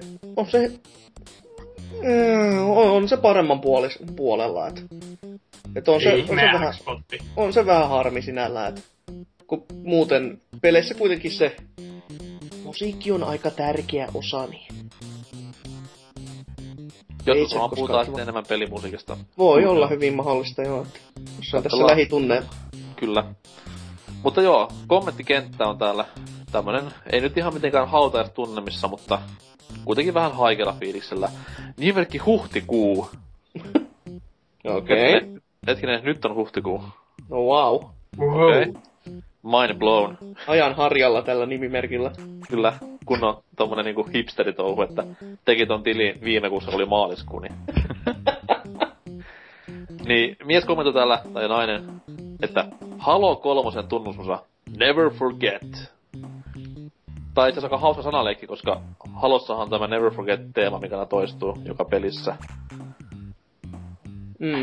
En tiedä, tarkoitiko mies tätä. Sitten Balnazar, joka myös tunnettuna halomiehenä tunnetaan. No eiköhän Martille, tällä niinku kaveri tekee se Marty, kuitenkin töitä löydy. Yksi alan parhaita säveltäjiä. Ja ainahan 343 Industries voisi palkata miehen takaisin halomusiikkia säveltämään. Yhdessä Neil Davidge, suluissa Halo 4 soundtrack kanssa. Itse kyllä tykkäsin Halo 4 soundtrackista, mutta monet jäivät ikävämään O'Donnellin sävellyksiä. Kompaan tätä täysin, koska sen kyllä huomasin eron ihan täysin, että nyt on eri ukko puikoissa, kun tätä Halo 4 pelasi. Jotenkin se Halo kuitenkin, se tarvitsee myös sen vahvan soundtrackin, että sen välittyy se kunnon Halo-meininki, että se rautainen pelattavuus ei aina riitä. Varsinkin kun meikäläisten juon, niin nyt on ihan yhdentekevä juttu. Mieluummin pelaan hyvää peliä, jos on hyvät musiikit, kuin se, että pelaan hyvää peliä, jos on uskomaton juoni, mutta huonot musiikit. Osimoilleen noin. Mitäs täällä vielä sitä sanotaan? No, sit täällä jengi linkkailee O'Donnellin biisejä. Kiitti niistä tähän niinku podcastiin. Ja viimeinen kommentti, nimimerkki Juissimehu 312. Hieno nimi. Paha sanoa, mitä kulissien takana tapahtui, mutta omasta mielestäni oli kyllä uskomattoman typerä päätös hankiutua eroon näin lahjakkaasta ja legendaarisesta säveltäjästä. Never forget. Ja selkeästikin porukka on tämän Never Forget-teeman huomannut tuolla myös. Ja käyttää sitä tässä näin tämmöisenä sanaleikkinä. Never Forgetista tulee ihan mieleen, ihan kun olisi dumpannut se johonkin kaatikseen silleen, että joo... On käytetty jo, ettei tätä enää uudelleen, että... Tai ampunut vähintäänkin niinku... Niin, sekin. Just, ammuttu johonkin turkkaan ja heitetty roskiin, et ihan turha rahareikä, että nyt on palkattu sit jollain muuta. Eikä ollu yhtään RIP-kommenttia. Et jos tässä niinku uudessa Destinissä on niinku... Säveltää puolella Michael Salvatore ja C. Paul Johnsonin kaltaisia nimimiehiä. Ja uutisen mukaan myös Paul McCartney, joka on hyvin jännittävä nimi. Niin jos ne on niinku siellä tekemässä musaa Martin O'Donnellin sijaan, niin ei se kyllä hirveen huonoihin käsiin jää. Joo, se projekti. Ja niin kuin sanoin, niin toivottavasti tai niinku 343 palkkaa miehen duunalmaisen ja seuraavaan haluaa sitten vähän skorea. Olisi niinku kotiin paluu, toisin sanottuna. Kyllä, totta. Mutta kuten sanoin, niin ehkä pelimusiikista puhutaan joskus sitten myöhemmin lisää. Entä Hasukin uutinen? Joo, tämmöinen kun Spider-Manin ja Xbox Oneen suhde monimutkaistui yllättäen. Ja... Elikkä Spider-Man ei ole Xbotti. Ei oo, eikä Activisionkaan, joka yllättää kyllä ainakin itseni. Elikkä siis todellakin Venoksin tää uusi Hämähäkkimies-peli pitäisi tuossa parin viikon päästä julkaista leffan saattelemana, mutta nyt on käynytkin sitten ilmi tämmönen, että Xbox Onein versio ei tulekaan tuossa julkaisussa. Että se on nyt niinku lykätty toistaiseksi, joka on vähän outo veto, koska kuitenkin nämä on tämmöisiä lisenssipelejä, jotka kuuluu tulla elokuvan kanssa mahdollisimman samaa aikaa ja monelle alustalle, että sitä saadaan myytyä mahdollisimman nopeasti pois alta, koska no, Venoksi Hämähäkkimiespelit nyt viime vuosina varmaan yli kaikki on ollut vähän semmoista, että sinne päin. Niin on vähän outoa, että miten varsinkin tää Xbox Oneen versio niinku myöhästyy. Et ei tiedä sitten mitään ihmeellisempää syytä, mutta ihmiset on vähän veikkaillut sitä, että Kinectin takia sitten olisi varmaankin myöhästynyt.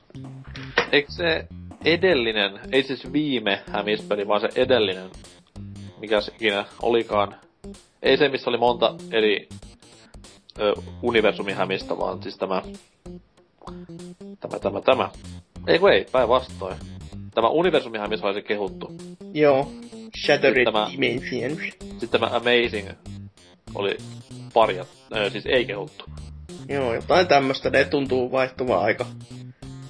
Spider-Man 2, never forget. Todellakin. Sekö saatais vielä uudelleen, niin...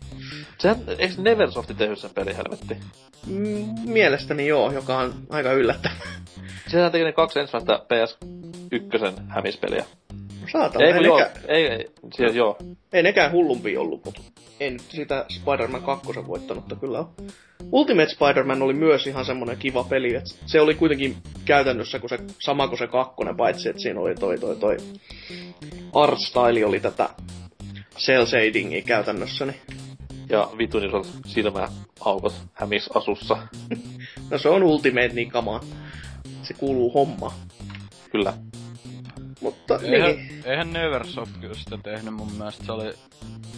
Se niin on... siis ei tätä kakkosta niinku mistä Hasukin puhuu, mut tän kakkosen mistä mä puhuin, se PS1, senhän teki Neversofti. Okei. Okay. Aa niin okei. Okay. Hämishän oli myös Tony Hawk kakkosessa. Kyllä. Niin, tämmönen unlokattava hahmo. Kyllä. Jep. Mutta niin, kommenttikenttä tähän jännään uutiseen onkin sit vielä semmoista aika kevyttä. Tälle ei kukaan oikeastaan huutele eikä mitään, että... Se ei oo 300 ollenkaan vai? Ei, se on ihan yllättävä. Zappa on todennut, että enpä ole ensimmäinen PlayStation-hämiksen demon jälkeen kokeillut yhtäkään hämppäripeliä, mutta toivoisi kyllä jonkun tekevän tälle hahmolle ja maailmalle. Niin, mitä nyt tossa muutama, melkein niin, parikyt. Ja tähän on sitten Kurrinen todennut, että Spider-Man kirjoitetaan yhteen, ja tää on sitten se alkanut jonkun taistelun täällä, kun nää on miettinyt sitä, että miten se kirjoitusosu oikeesti on. Mutta Kurrinen totesi myös, että melkein kaikki Spider-Man-pelit on ihan kelpoja. Se on aika pätevä, se, joo, kelpoja. Silleen, et, ei nyt mitään ihan sysipaskaa, mutta silleen, että joo, kyllä tätä nyt pelaa, mutta vähän niin kuin voisi parempikin olla. Ja jatkanut tätä sitten kommenttia vielä, että tämän edeltäjästäkin on tykätty, vaikkei mikään erikoinen olekaan. Spider-Man 3 oli loistopeli, ja tästä mä oon kyllä eri mieltä, koska se oli ihan... Paska! Varsinkin Wii-versio oli ehkä yksi universumin parhaista peleistä, joita olen koskaan pelannut. No legendastatus ainakin sillä on, jos ei mitään muuta, niin... Kyllä. Vähän niinku se Spider-Man 2, tää... Oliko se PC-versio, joka oli niinku... Näytti ihan samalta, mutta ei se sit ihan ollutkaan. Vähän semmonen pieni kusetus siinä ollut ilmoilla silloin vuonna Nakki ja Keppi 2000-luvun vaihteessa. Mä haluun vaihtaa mun lemppari hämispeli muuten nyt. Ahaa, no, kerros toki. SNESille tullut Spider-Man Ultimate Carnage oli aikanaan vitun kova peli. Oliko Eurooppa-versio tästä kasetista punainen? USA-versio oli. En tiedä, koska olen pelannut sitä versiona, joka löytyy PC:n kovalevyltä. Vai semmosena? Se on lempiversioni. Kulkee matkassa mukana kivasti. Sen konsolin nimi on Emulator. Joo. Se on kovin tuttu konsoli itse kullekin tässä. Kyllä, sen pelit ovat hyvin halpoja. On, ja valikoima on laaja. Erittäin laaja, kyllä. Onko muita asiantuntijakommentteja siellä? Älä lue niitä vitun taisteluita, kirjoitusasutaisteluita vaan. Joo, ei joo, joka on kyllä aika surullista. Okei, missä on kaikki DC-fanipojat? Ehkä jossain asiantuntevilla foorumeilla. Panikki ja puski ja Batman. Kyllä. Oi helvetti, soiko. No, eipä täällä se mitään. Toivottavasti nämä huhuilut Kinect-ominaisuudet ovat hyviä tässä hämispelissä. Mä aloin just funtsimaan, että mitä voisi olla hämähäkkimiespelissä Kinectilla käyttää. Jaa. Osoitat kädellä ja sinne menee seitti sitten, että jee. Niin, tai sitten niinku seinien kiipeily totta kai. Joo. Käpälät vaan TV-ruutuun kiinni, niin ai että. Niin, ja roikkumaan katosta sillä pääalasta. Niin, se on tietenkin se kaikista helpoin. Tietenkin taistelusysteemikin, että pari volttia sinne tänne voisi olla ihan paikallaan. Pääsee omat karate-movesit heittämään siihen. Kyllä. Näin niin kuin Kinectin pitäisi toimii aina, kaikissa peleissä. Nyt ei riitä enää mikään olohuone, että se on sitten dojo oltava helvetti, mihin se konsoli saa asettaa. Mahtuu heilua ja huojuu. Vanhoa dojo. Kyllä. Mut joo, jos ei tästä uutisesta kellään ole mitään kommentoitavaa, eli ei, niin... Mennään tästä sitten tuohon pääaiheeseen tässä kuussa, joka on... Oho! Pelimusiikki! Töntantaa! Mites näin kävikään? Niinpä. Elikkä puhutaan vähän pelimusiikista ja sen tärkeydestä ja muistellaan vähän pelibiisejä ja tällätti näin. Ja ehkä jopa vähän visaillaan ja kisaillaan myös. Kuuntele lisää tauon jälkeen. C'est la vie, sano saksalainen.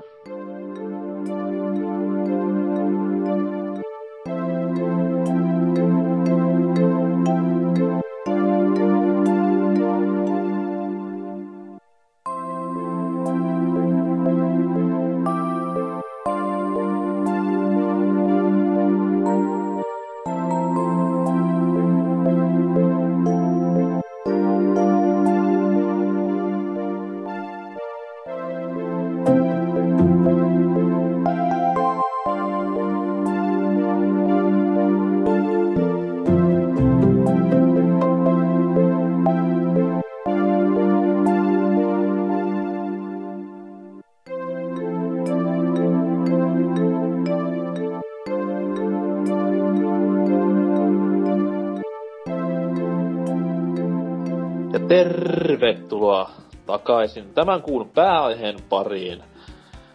Pelimusiikista pitäisi vähän siis puhua. Ei siis musiikkipeleistä, jota käsiteltiin jaksossa jotain. Käy kuuntelemassa jakso, jos kiinnostaa.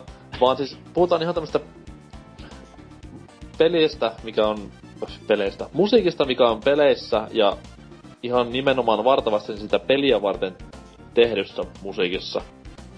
Jätetään vähäsen aikaa pois kaikki tämmöiset niinku lisensoidut soundtrackit, niistä puhutaan vähäsen myöhemmin. Ja keskitytään vaan siihen niinku pelkästään pelimusaan. Ajattelin myös silleen tämmönen pikku herätysaatteena jokaisen osion alkuun, eli siis tämä osio ja seuraava, niin tämmönen pieni visarukisailu, että jokainen panelisti saa soittaa yhden tämmöisen mieluisan pelikappaleensa, joka on jäänyt mieleen vuosien varrelta, tai jos se on ihan uudesta pelistä, niin viikkojen varrelta. Ja soittaa sen meille ja täällä sitten levyraadin tyyliin arvotellaan, että mikä biisi on kyseessä ja haukutaan biisiä on paskaksi totta kai. Kuin myös pelimaku, perhe ja ulkonäkö. Niin jos vaikka Dyna aloittais. Okei, no mä otin nyt tällaisen. Yeah.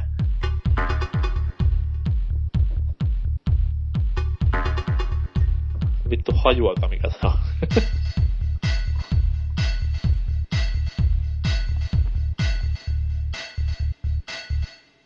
Saa mä arvata. No? Super Mario 3. Ei. Tuleeko lisää arvauksia? Laitanko vielä hetkeksi soimaan? Anna palaa. Anna palaa vaan. Mitä vittua? Hyvinkin tasainen komppi siinä, jos ei... On siis... Saanko arvata? Kyllä. Sonic 3. Ei. Paljastaanko pelin? Kerro toki. Eli Oddworld Apes Exoduksesta aika loppupuolelta tämmönen War Room-niminen lyhyt kipale, joka soi siinä vaiheessa, kun muistaakseni pääsee niinku ekaa kertaa näiden periaatteessa koko pelin päävihollisten kenkiin, kun Abella pitää lumota tämmönen glukkon, ja nämä glukkonit siis oli näitä pääpahiksia just Oddworldissa, niin ja sitten siinä yhtäkkiä muuttuu vähän teema just tommoseksi vähän, miten sanois, tommoseksi vähän stealthimäksi. Joo, siis tämmönen niinku heti niinku huomaa sen, että teema muuttuu, tai niinku huomaa, että sä oot vähän isommissa kengissä ja sulla on enemmän valtaa ja sit alkaa tommonen soimaan, niin itellä jäänyt mieleen aika hyvin toi, että mulla oli yhdessä vaiheessa soittajana toi aika pitkä aikaa, toi on tommonen kiva simppeli, mut silti siitä niinku mä ite heti muistan, että tässä on kyse tästä kohdasta, että se on just siinä.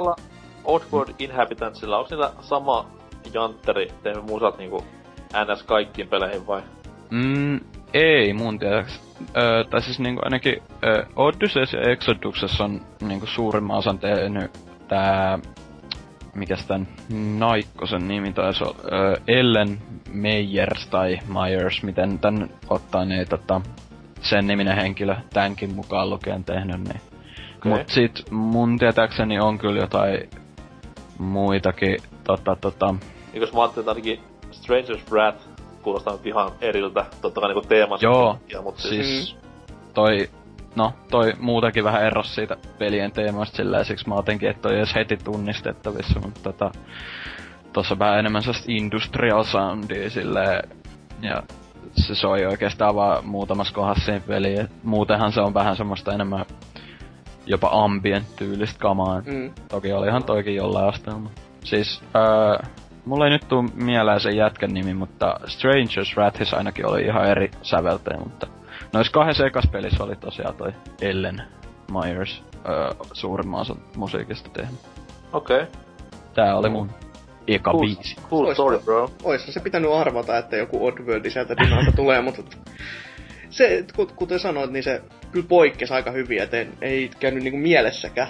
Joo. Ei, mä muistan vaan niinku Oddworldista tämmöset pidemmät ambienssipätkät, tai siis se on niinku käytetään tietysti pitkiä nuotteja ja tämmösiä näin, et ei mulla tommonen niinku tullut mielenkään mistä pelin kohdasta, et... Eikä paska biisi muuten paituvia. Joo, ei itellekään niinku... En mä niinku Exoduksesta eikä Exoduksesta muista niinku musiikista mitään, et enemmän ne äänitehosteet itsessään, mitä olio päästi, niin ne on ne, mitkä takaraivossa on. Et just, hello, follow me, okei. Okay. Niin. Siis yleensä niinku suurin osille Apes Odyssey-pelaajille tuttua vaan niinku, et se pieni musiikki, mikä soi niinku This is Rapture Farmsin taustalla. No. Haluatteko hauskan faktan? Kerro toki. Oddworld, niinku just tossa Odysseyn musiikissa, mitä nää ambient tämmöset ja kaikki nää, mitä NK mainitsikin, ne ääniefektit ja tommoset, niin ne on kaikki muistaakseni otettu jostain tietysti jostain tällaisesta ihan yleisestä, mikä tää nyt on joku... Soundbankista. Niin, ja mut sitten kun niin moni yhdistää ne siihen Oddworldiin suoraan, kun se on niinku suurimmassa osaksi käytetty just siinä Odysseyn teemamusassakin, niin sitten monet niinku luulee, tai niinku ihmettelee, että jos jossain monissa peleissä kuuluu samoja ääniä, että onkaan tää sämplätty siitä, mutta niinku oikeesti se on vaan niinku sellainen yleinen soundbankki, mistä monet kehittäjät on ottanut niitä ääniä. Et itekin ihmettelin monesti, kun esim. Tai siis tossa Call of Duty's vissiin muistaakseni tossa World at Warissa yhdessä kentässä soi ihan identtinen ääni, sit mä mietin pitkään, että onkaan se toi, mut sit mä lueskelin sitä. Eihän se nyt suoraan ollutkaan mikään easter egg siihen tai mitään. Sieltä vaan napattu samoja ääniä, mutta... Mä muistan myös, että olisiko ollut Heavy Rainissa vai Beyond Two Soulsissa oli se yksi pieru, niin se taisi olla myös Apes Odysseystä. Sitä on niinku tarkkakorvaisesti ollut, että nyt ollaan... Joo, niin se oli se kohta, kun siinä oli se... Just ennen kuin toi Jason kuoli, niin se oli... Se oli suoraan Apeista. Se kuuluu vielä se Amy.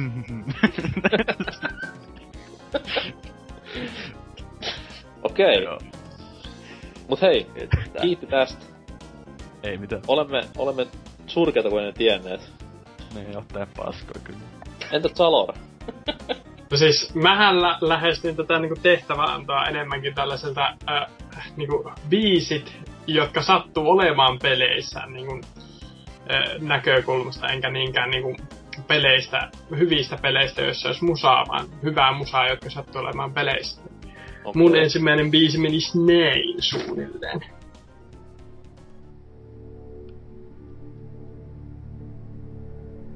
Ja hiljaisuus. No.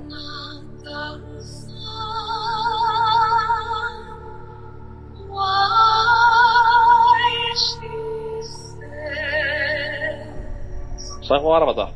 No. Super Mario 2. Lähellä. Perkele. Tulee vähän Demon's Souls mieleen tosta naisen äänestä, mutta ei varmaan. Ei. Ei. Onko joku Bioshock? Ei. Nyt pitää ajatella, että mä niinku minun valitseman biisi. Siis onks tää lisenssimusiikkia kuitenkin? Ei oo. Ai jää. Nalle Puh lautapeli. Viidakkokirja PS1. Ois vähän tylsä tanssipeli, tällaiseen tanssitsa. Viidakon hitaat. Mulla ei ainakaan tuu mitään mieleen. Sä oot vähän niinku ainut, joka tän voisi. No, ei toi nyt mikään League of Legendskään oo. No, kyllä se vaan on. Ai on. Missä kohtaa kuuluu muka tommonen? Tämä on siis Diana's Theme. No, mut eli...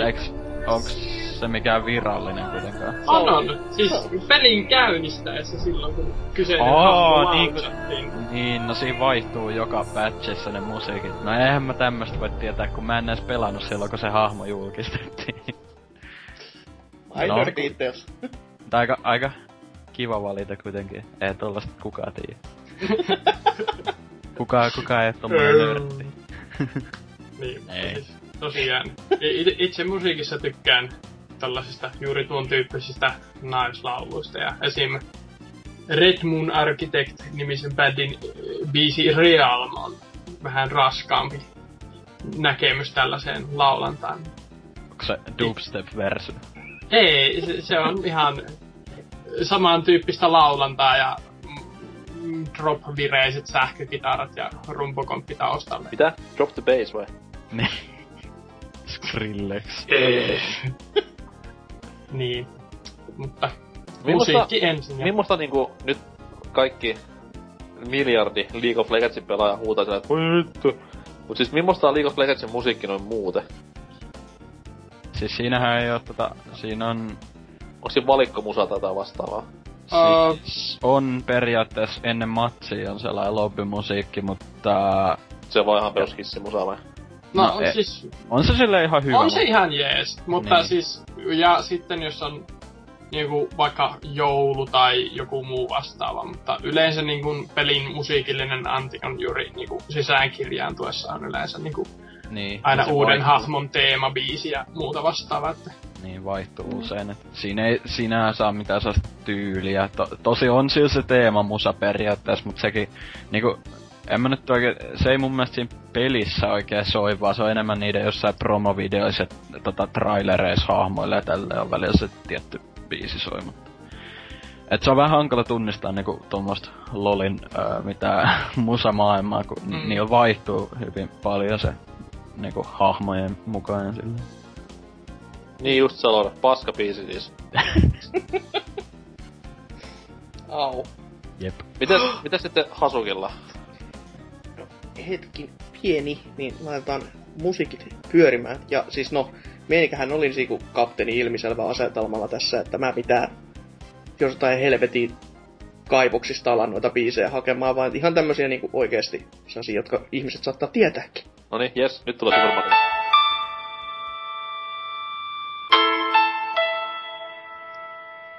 Tää Hatsune Mikko. Mä tiedän. En minäkin. No niin. Tää on helppo. Niin on. Dragon Quest. Joo. Ei. Eikö? Onko sama pelitaloudessa? Ups. Nykyisillähän joo. Final Fantasy, joo. No. FF7 ja Aeris/Aerit Deme on tuo ja... Aerit. Joo, kyllä, näin usalaisittain. Niin Nobuo Uematsu on tuon vääntänyt, kääntänyt kasaan sitten tota FF7 varten ja... Siis toi on jäänyt itselleni hyvin mieleen, koska no, Final Fantasy 7 oli ensimmäinen Final Fantasy-kokemus, mitä mä pelasin edes, joka on varmaan aika monelle muullekin aika tuttu asetelma. Ja no, spoilaamatta, niin sanottakoon, että Ares on aika tärkeä hahmopelissä, sille käy jotain jännää sinne pelin aikana. Perustaa perheen ja vanhenee. Joo, juurikin näin. Asti. Menee farmille ja asuu siellä.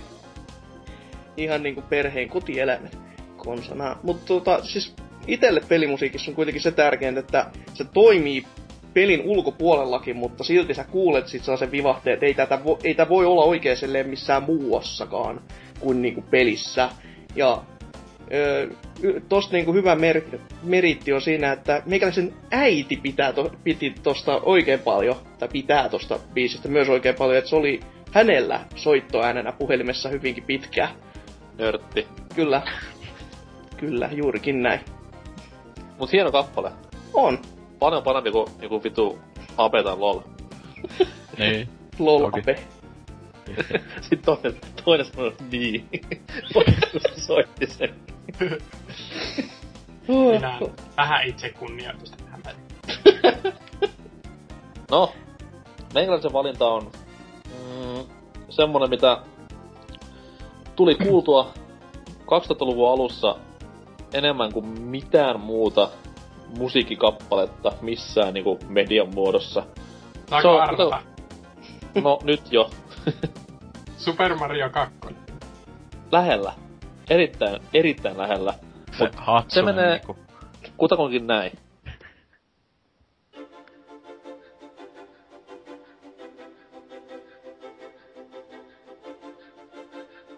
Simsin teema. Kyllä. Eikä vaan teema, vaan siis tämä ostamismoodin tunnepiiri. Oliks tää sama Sims 2:ssa? Tää niinku versio oli kyllä, mutta ei oo identtinen sama. Joo, eikö siis mä en sitä alkuperäistä pelannut, mut kuitenkin tunnistin tavallaan tänne. Kyllä, siis tää oli itelleni semmonen, kun Simsia hakkasin niin sanotusti antaumuksella noihin aikoihin. Se oli siis ennen kuin Simsit oli cool. Niin hyvinkin paljon jäänyt mieleen tuo biisi ja ylipäätään niinku Sims-pelin äänimaailma ja musiikkimaailma. Mhm. Että... Joo, mä ajattelin just sanoa, että niinku ostakaa se Simniksi nyt vähäksi aikaa. Mut siis se on hassu niin sellaisen, että kun se peli kuitenkin on semmonen, että siinä ei tarvis edes olla mitään taustamusiikkia tai musiikkia ylipäätään, koska se on sen tason peli, että sulta vaan siihen pelaamiseen ja hengailuun keskittyä. Mut sit taas kun Sims-peleissä, varsinkin tässä ykkösessä ja näissä ekoissa on se, että se musiikki istuu jotenkin niin hyvin siihen peliin, että se on niin hyvää ja toimivaa, että sitä ei huomaa, että sitä on. Ja sit kun se huomaa, että se on, huomaa sen, että hei, tämähän niinku toimii tämä musa tässä pelissä tosi hyvin. Et sen on duunannut semmonen tyyppi kuin Cherry Martin. Ja Cherry Martin on siitä hassun mies, että se on tehnyt varmaan kaikkiin Sim-peleihin niinku musiikit. Sim Ant puuttuu miehen niinku CV:stä, mut voi hyvin harmi. Paljon muita. Ja se on tehnyt tämmöstä niinku mainosmusiikkia ylipäätään elämässään hyvin paljon. Tämmösiä jenkkitelkkarimainoksia, mut kaikkiin Sim-peleihin myös. Sim-cityt, Sim-golfit, Sim-kopterit, kaikki löytyy. No. Varmasti hieno mies ja kova tekemään musiikkia. Melko varmasti. Ei sitä muuten ihan vaan noin pääse tekemään. Kyllä. Mut tästä kun itse asiassa olis se Hasukilta vähän niinku pohjustikin tässä näin, et pelimusiikki itsessään on sellaista, että jos sä kuulet pelimusiikkia, en nyt puhu mistään 8-bitisestä musasta, enkä chiptuneista vaan, vaikka otetaan nyt tämä Halo-sarja esimerkkinä, niin pelimusiikki on siitä hienoa, että se ihan kun kuulet sen ilman, että tiedät, että se on pelimusaa tai jostain pelistä musaa, niin sen vähän niinku tunnistaa pelimusiikiksi silloin jo. Mm. Ja se on sinänsä hassu, että vaikka niinku ajat ja vuodet vierii ja pelimusiikkien tuotanut nousee, että nykyään käytetään hyvin paljon sinfoniaorkestereita ja tämmöisiä näin, niin silti se kuulostaa niinku ihan vartavasti videopelimusalta, vaikka se voisi olla ihan hyvin mikä tahansa sinfoniasovitus. Että siinä mielessä pelimusiikki on hirveästi eteenpäin, mutta kuin tärkeänä niin te pidätte pelimusiikkia sen kokonaisvaltaisen pelikokemuksen nojalla? Et onko se silleen, että peli voi olla vaikka kuinka hyvä tahansa, mutta jos musiikit on aivan päin helvettiä, niin lasketaan pari pistettä alaspäin? Vai onko se silleen vaan, että mä kuuntelen Skrillexia, mä pelaan? Ei kiinnosta. No siis, ehkä se on enemmänkin silleen, että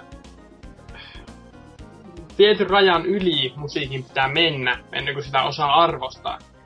Että ei se niinku välttämättä sen puute.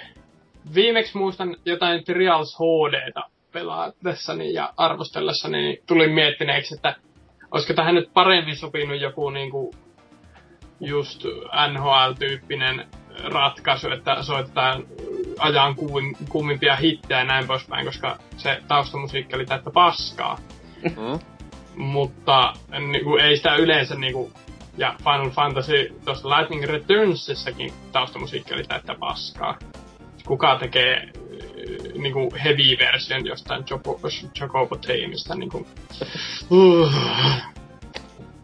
Niin. On kyllä aika hämmentävä kombo.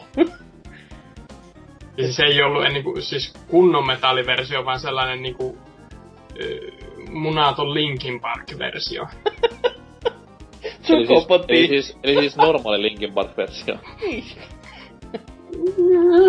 Nykyinen Linkin Park-versio, sanotaanko näin? No ei se eka levykään mikä hirveä munallinen ollut. Parempi se on kuin nykyiset. Paitsi täytyy Everything You Say To Me. Okei. Okay. Mut siis toi, just nimenomaan toi minkä sanoit, että peli, se pitää niinku nousta esiin jollain tavalla, niin just toi, mikä mulla ton Simsin kanssa sattui. Se, että pelimusiikkia, sä et niinku kuuntele sitä, kun sä pelaat silleen niinku ihan täydellä korvalla. Niin se on silloin hyvää, koska silloin se ei ärsytä sua mitenkään.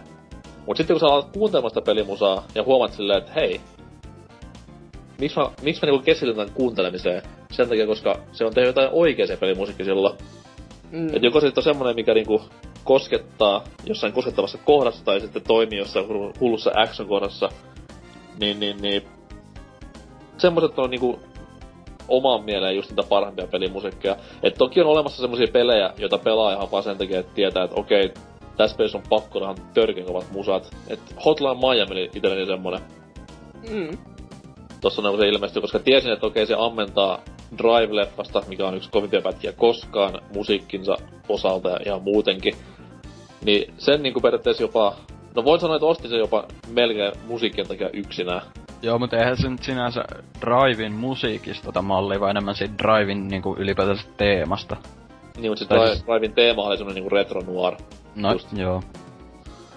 Mut siis samanlaista musiikkia siinä mun mielestä ei oo älyttömästi, paitsi se, no, se Kavinskynnyn, se yksi tunnetuin biisi. Ei siis, siinä on vähän raskaampaa, niin se tekno periaatteessa kuin Driveissa, et se ei oo semmos niinku niin tunnelmallista, mut siis kuitenkin helvetin hyvä soundtrackia siinä mitä. On, joo. Mm-hmm. Mut niin, onks teillä semmosia niinku pelejä, joita te ootte ostanu tai kiinnostanu vaan sen takia, et okei, tossa on pakko olla niinku tajuttoman kovat musat, tai tietoisesti ootte kuullu, että on semmonen peli olemassa, missä on helvetin hyvät musat ja... No itsehän melkein pohjustan joka ainoa ostokseni musiikkeihin. Ainakin jos, siis, jos mä näen, siis oikeesti, jos näkee trailerin ja siis katselet silleen, ei se auto perässä oleva, vaan niinku siis videopelitrailerin, you know, niin siinä kuuluu niinku hyvä, mutta kyllä, oli vitsi, keksin itse säästi. Ja oli niinku, jos on hyvä musiikki vaan siinä, niin kyllä se niinku innostaa heti siihen, että ei perkele, niinku se menee vaan niinku takaraivoon silleen, että se jää paremmin mieleenkin. Että pelkästään joku Plus Blue. Kyllä mä nyt Guilty Gear-sarjaa olen pelannut siihen mennessä jo paljon. Sitten mä tiedän, että okei, niiltä tulee uusi tappelupeli. Ja sitten kun mä kuulin sitä soundtrackia enemmän ja enemmän, niin ei mun tarvittanut edes nähdä niinku pelikuvaa. Olen silleen, että okei, mä menen ja ostan se. Se on oltava hyvä. Blazblue oli yksi sellainen, en itse vaan halusin olla erilainen lapsi ja olla ostamatta Street Fighter 4. Mutta siis, että kyllä ei se Soundtrackissa mitään vikaa ole. Kyllä pikko. Mä keräsin ne tuon lattiat ennen kuulta kommenttia. Tätäkin vähän kesti. Joo. Mut siis yksi peli, minkä ostin ihan puhtaasti soundtrackin takia, oli Steamin sellainen helmi kuin Rush Bros. Onko se se, missä on Infected Mushroom? 2 kappaletta Infected Mushroomia ilmaisena DLCnä. Se maksoi jotain euron pari ja sitten oli silleen pakko ostaa ja paska peli, mutta eikä siitä saa niitä biisejäkään mitenkään laillisesti pihalle, että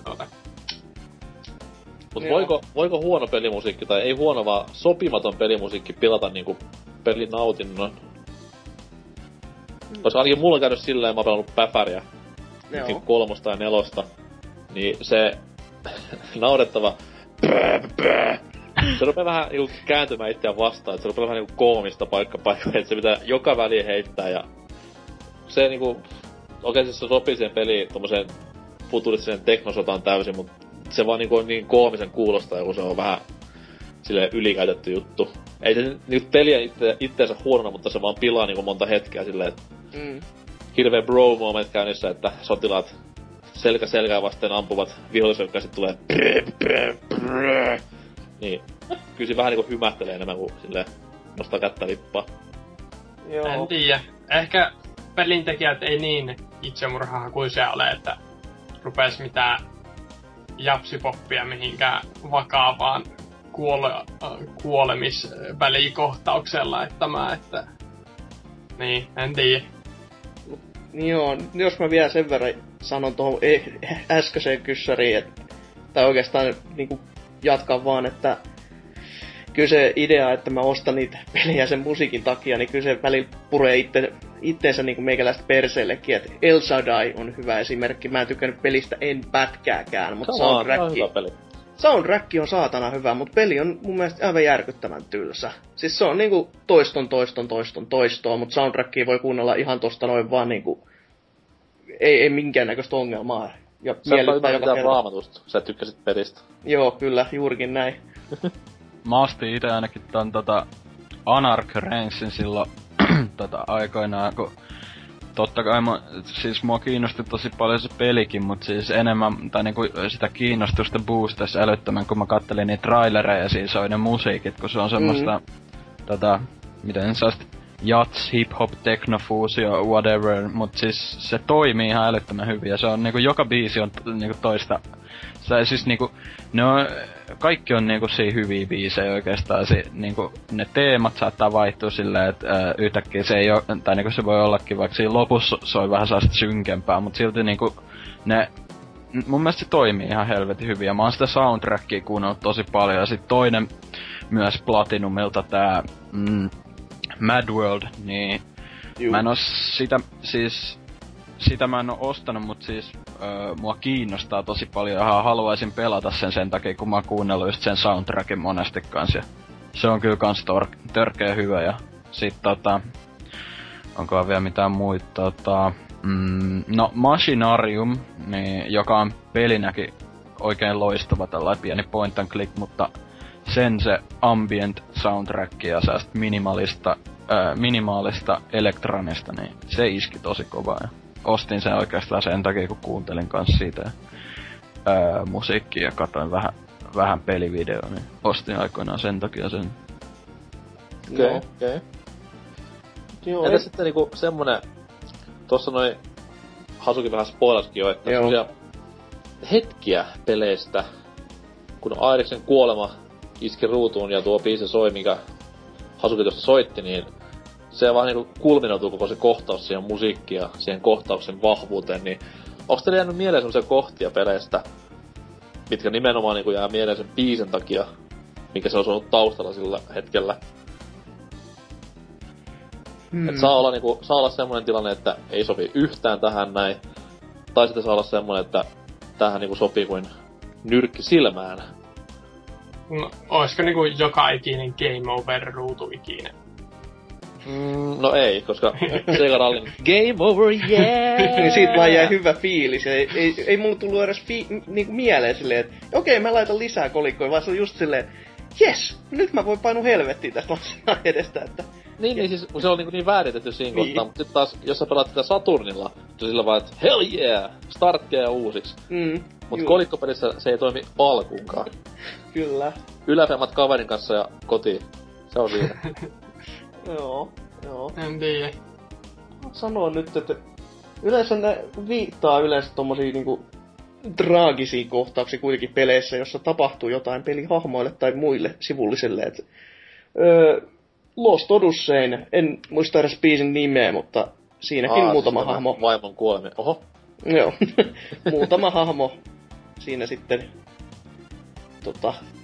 heittää lusikan nurkkaan, niin kyllä se musiikki on semmoinen, että kyllä siinä niinku melkein kyynel tirahtaa, että on sen verran voimakas tunteista. Mutta jos mä, koska mä tuun nyt niinku viikon myöhässä ja koska mä koitan tässä innolla keksiä näitä pelejä, missä näihin sun helvetin kysymyksiin, niin se on ne peli, mihin ei musiikki sopinut yhtään. Ja mä en oo edes pelannut sitä, mutta kun pelkää soundtrackia. Niin Blue Dragonin, siinä oli tämmönen taistelumusiikki, joka lähtee tosi Final Fantasy-mäiset kovalla tempolla. Ja just sellainen, että nyt laitetaan vihollista turpaa niinku olan takaa. Ja sit sieltä alkaa semmonen pillifarkku, joku japski-juippi hoilaamaan paskaa englantia siihen kappaleen sivuun, niin se ottaa heti silleen korviin, että mitä helvettiä sä teet, ole hiljaa, tää biisi oli ihan hyvä tähän asti. Miksi pitää niinku olla joku idiootti hoilaamassa sitä Englishia siihen päälle? Ja nyt kyllä sit niinku menee maku vähemmästäkin.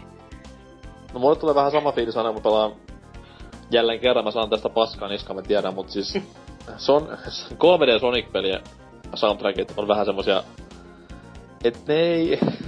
Okei, siis siellä on hyviäkin biisejä joukossa, niinku Reach for the Stars, mikä on älyttömän tiukka. Mut siis kun se on vaan niinku niin överi niinku kliseistä jenkkirokkia, mitä ne soittaa on siellä. Ja semmoista niinku niin sankari piikkitukka paskaa. Mitä? Liväntöön! Ei voi olla huono. Mut sit tavallaan niinku se sopii se Sonicin meininki jollain kierrolla tavalla niin hyvin. Et mä en ota sen negatiivisena mitenkään, mut siis ne vois olla paljon paremmatkin ne musiikit. Ja varsinkin siinä kohtaa, kun... Mikä se oli tää... Sonic... Adventure 2 loppubossi, mikä se on? His World se biisin nimi vai? Ei yhtään muista tähätä. Niin siis kun teki tämä Zebra Headband teki sen coverin, niin siinä kohtaa niinku tajus, että ei jumalauta, ne on kaikki tätä samaa paskaa. Mut kuten sanoin, niin nykyään sitä odottaa vähän Sonic-pelistä musiikkia, et millaista kuraa siellä tällä kertaa on, ja siis se on niinku niin huonoa, että se on jo hyvää, se kura. Niin. Ei ollu Lost Worldissa. Ei ollu Lost Worldissa, vittu se oli huono. Se on niinku niin huono peli, että siinä ei ole edes huonolla tavalla hyvää musiikkia. Joo, aika pitkälti. Okei. Mulla on ainakin yksi peli semmoinen, missä niinku se musiikki on niinku täydentänyt se hetken, on ainakin tossa... Dark Soulsin loppu. Siis ihan vika tää pomotappelu. Niin siinä kun astuu sisään sinne areenaan silleen, kun se on niinku... se koko pelin kliimaksi silleen, että näet vihdoin, tai siis niinku tottakai sen näkee aikaisemmin sen päävastuksen tän Lord Queenin niinku alkuvideossa jo, mutta siinä vaiheessa kun sen niinku kohtaa ite ja se niinku silleen viimeisellä raivolla syöksee sua kohti silleen suojellakseen sitä vikaa liekkiä siellä ja sitten se niinku kappale, mikä siinä taustalla soi on kuitenkin saa hyvin rauhoittava pianoteema, niin se on jotenkin silleen siinä kohtaa mä olin vaan se wow dude, et se ei ollutkaan mikään älytön niinku sellainen taisteluteemamusiikki, mitä niissä monissa muissa bosseissa oli, vaan se oli just sellainen niinku, että tähän se loppuu ja niinku, niin, että tää on vaan se loppu. Niin se oli kyllä aika sellainen hiljentävä hetki. Eikö tää ollut se yksi teema, minkä mä käytin castissa soundtrackina, sä sanoit heti sen jälkeen, kun sä kuuntelit, että saatana sun kanssa, miksi sä laitoit tän tonne, mä en voi kuunnella tätä. Se ei sovi siihen, ja, se ei ollut siitä, siis joo se sopi hyvin, mut siis se oli siitä, koska mä olin just siinä vaiheessa ite jäänyt jumiin siihen bossiin niinku monen kymmenen kerran jälkeen, ja sit kun kuulin sen, niin meinas napsahtaa kyllä päässä. Mut siis se on oikeesti ihan älyttömän hieno kappale. Ja sit yksi mikä tulee mieleen on myös Mirror's Edgestä näin ennalta arvattavia tekeleitä valitsin, kun kaikki jo tietää, että mä tykkään niistä, mutta no anyway, niin siinä loppukohti on siinä, kun juone on edistynyt siinä vaiheessa, että niinku tiedät, että tää sun siskos, tää Kate, joka lavastettiin vähän niinku jostain mitä se ei tehnyt, niin on niinku ollaan viemässä, oliko se tyyli joku poliisipartio on viemässä sitä johonkin paikkaan ja sun pitää yltää nopeasti sellaisen rakennuksen katolle ja sieltä tarkkuuskiväärillä estää ne suunnitelmat ja ampua se auto paskaksi ja hakea siskos sieltä pelastaa, niin kuunnelkaa nyt tätä ambient-ihanuutta, mikä siinä kiivetessä kuuluu. Jos tää lataa. Vähän immersiota rikkova, noniin.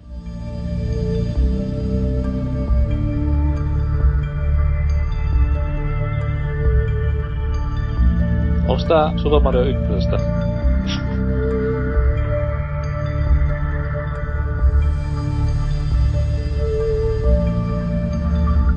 Niin. Mm. On se vaan ihanaa. Oh. On siinä vaiheessa mä olin... Siis eikö oikeesti toi on niinku... Mun mielestä toi oli tosi hieno hetki silleen kun... Vähän niinku siinä Dark Soulsiskin, että... Vois olla sellainen tosi hektinen musa ja... Kiire ja... Pitää taistella henkeensä edestä, mutta tossakin on vaan silleen niinku, sulla tulee vaan sellainen pieni ilmoitus, että you gotta get to the top. Ja sitten kun menee niinku, siinä kiivetessä alkaa kuulua vaan tommonen musa, niin on se aika rauhoittava ja sellainen syvällistä. Niin, et siis se niinku näkee, että kaikki tommoset, mitkä jää hyvinkin porukoiden mieleen, nämä biisit, niin ne on aina tommosista niinku äänes vahvoista kohtauksista kotoisin. Niin. Et mulle tuli tosta äskestä niinku mieleen tämä Majora's Maskin nämä viimeiset tunnit siinä pelissä. Ja se on tommoinen samanlainen niin ambienssi, täyttä epätoivoa täynnä oleva ja surullinen kohta, millaista niin Zelda-pelissä ei varmaan ikinä kuultukaan, mutta siis se on vaan niin vahva kohtaus tai osa-alue pelissä nämä pelimaailman viimeiset tunnit, että se on hyvin paljon jäänyt mieleen, mutta sitten on semmoinen, mikä ei luulisi jäävän niin mitenkään pääkoppaa, vaan ihan menevän ohi tämmöisenä hissimusiikkina, niin kaikki nämä Segan vuosien 1995-2003, voisi sanoa tällä ihan karkeasti, niin kaikki niiden pelien niin nämä valikkomusat, jos miettii niin Sega-rallien, USA, Virtua Fightereiden valikkomusat, niin ne, niin kuin, ne on tosi tunnistettavia ja niissä huokuu semmoinen Sega-mainen fiilis, mikä niillä oli silloin aikana, ja on vieläkin, että jos ruvetaan vaikka Sonic tämän viimeisimmän ajopelin valikkomusaa, niin se on hyvin paljon samanlaista, oli jo silloin yli 96 jossain Death-noppasassa, mikä on hyvinkin kiehtovaa, että ei ole niin lähdetty muuttamaan sitä mihinkään nykyaikaiseen hömpötykseen. No, se toimii. Se on ihan semmoinen. Toimii, mutta siis se on jotain hassua, että se niinku on pinttynyt niin päähän, vaikka se nyt on semmoinen kohta pelissä, mitä ei koskaan niin pahemmin muistella, että hei, muistatko valikkomusat siitä pelistä. Tosin olihan tossa Sonic Transformed, mikä All Stars nimi hirveä. Niin, just siinä. Mut siis siinä olihan siinä vähän muutettu sellaiseksi dubstep-tyylisemmäksi sitä, mutta kyllä se silti oli ajo-asiansa. Se oli paljon semmoista musiikkia, mikä oli just semmoista niin seekaa kuin vaan voi... No okei, oli se peli, hehe. Mut siis... Miksiköhän? Mut joo. Siis, niin, se niinku peleistä, jotka niinku vaan tarvii tietyn musiikin ollakseen niinku niitä pelejä tai niinku näin niinku täydentävät itseään niinku esim. Pokemon-peleissä, niin niinku mitä ne pelit ois ilman niitä musiikkeja, jos ei ois niinku aina kun törmää pusikossa johonkin saatana rattataan, niin lähtee niinku. Olisiko vitu ahdistava kokemus pelaa niinku kokonainen Pokemon-peli ilman yhtään musiikkia? Tai ilman yhtään rattataan. Tuli tosta mieleen silleen, että mitä, kun siis Pokemon, niinku muutkin japsiropet sen aikaiset, oli täynnä näitä random battle-juttuja, niin sillä random battle-musiikilla on hirveän sun merkitys siihen peliin, koska sehän on siis vittumainen tapahtuma, se sattuu kohdalle. Et menet sen kasvassa eteenpäin ja taas mennään. Niin esimerkiksi Final Fantasy-pelit on siitä hoitanut homma helvetin hyvin, että niissä ei ole koskaan niinku rasittavaa tappelumusiikkia, mikä on sellainen, että en jaksa taas kuunnella tätä samaa paskaa. Lightning Returnsissa on. No okei. Okay. Korjattu on sekin virhe. Se nyt ei ole Final Fantasy-peli, se on niinku paskaa. Se pelin nimi on Back Lightning Returns, okei. Okay. Niin, olisiko hirveä katastrofi, jos niinku tämmöisessä japsilopessa, missä on random battlet, vois se niinku tappelumusiikkia vaan hirveetä paskaa. Lähti. Se olisi niinku tupla vitutus. No kyllä varmasti, että jos sä sitä kuuntelet niinku lähes joka hetki, niin kyllä siinä niinku Gameboyn tapauksessa, niin kyllä se lähtisi aika nopeasti seinään ja jos olisi tarpeeksi kuva heitto, niin läpikin vielä. Koska mä muistan, että FF8:ssa kun oltiin näissä Lagunan unikohtauksissa ja tämä biisi Man with the Machine Gun lähti soimaan, niin se oli niin tiukka ja kova biisi, että halusi niinku tapella vihoisia vastaan, että kuuli se uudestaan ja uudestaan. Joo. Näin niinku tehdään hyvää random battle-musiikkia. Joo, todellakin. Siis, ja ei, se on kai ihan hyvä, että siis suurimmassa osassa ainakin tuppas ole myös se, että jossain kohtaa se battle-musiikki vaihtui edes sit vähän, että se ei ihan koko pelin ajan se ihan... Joo, siis isommissa bosseissa saadaan vaihtui sillä johonkin toiseen. Joo, myöskin. Mut myös tää niinku random battle-musiikki vaihtui tietyissä peleissä. Joo, tietyissä peleissä kyllä. Et bossimusiikit myös, että Final Fantasy Mystic Westin bossimusiikki. Just. Onko koskaan kuullut? Juko lauta, se on kova. Koko muu peli on täyttä paskaa, mutta se musiikki on... Mä oon joskus vaan kuulomaan sen pelin läpi muksuna, mutta ei nyt muista miltä kuulosti. Joo. Mutta ei puhuta enempää Mystic Questista eikä Lightning Returnsista, ne on paskaa. Joo. Mutta jos ei kellään muulla ole tommosia ikimuistoisia kohtia enempää tarjota meille kuulijoille, niin mennään tässä tauolle ja... Tauon jälkeen sitten vähän uutta visailua ja lisäpuhetta pelimusiikista. Hei hei!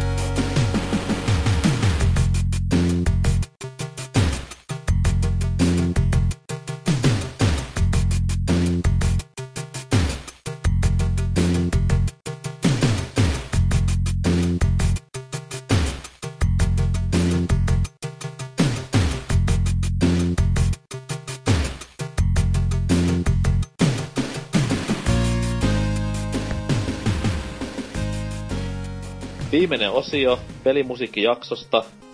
Toivottavasti olette nauttineet tähän asti menosta. Ja tulemme jatkamaan myös tätä korvia hivelevällä tatsilla jakson loppuun asti. Mutta sitä ennen. Uutta visailua kehiin. Herrasmiehet, toinen biisi, joka on jäänyt vahvasti elämästä mieleen peliä pelatessa ja joka tulee olemaan hautaessasi se biisi, jonka tahtiin arkkusi lasketaan. Ei ehkä ihan noin rankkaa, mut tiedätte kuitenkin idea. Jos vaikka Hasuki aloittaa tällä kertaa. Joo. No jos nyt pohjustaa sen verran, että saatoin tossa jokunen jakso sitten sanoa, että tämän pelin soundtrack on kovin koskaan, niin ei se nyt kauhean yllätys sit pitäisi. Ei kukaan tiedä, koska ei tätä kuvaa kuuntele. Niin, juurikin näin. En edes itse muista, mutta painetaan tosta nyt nappia.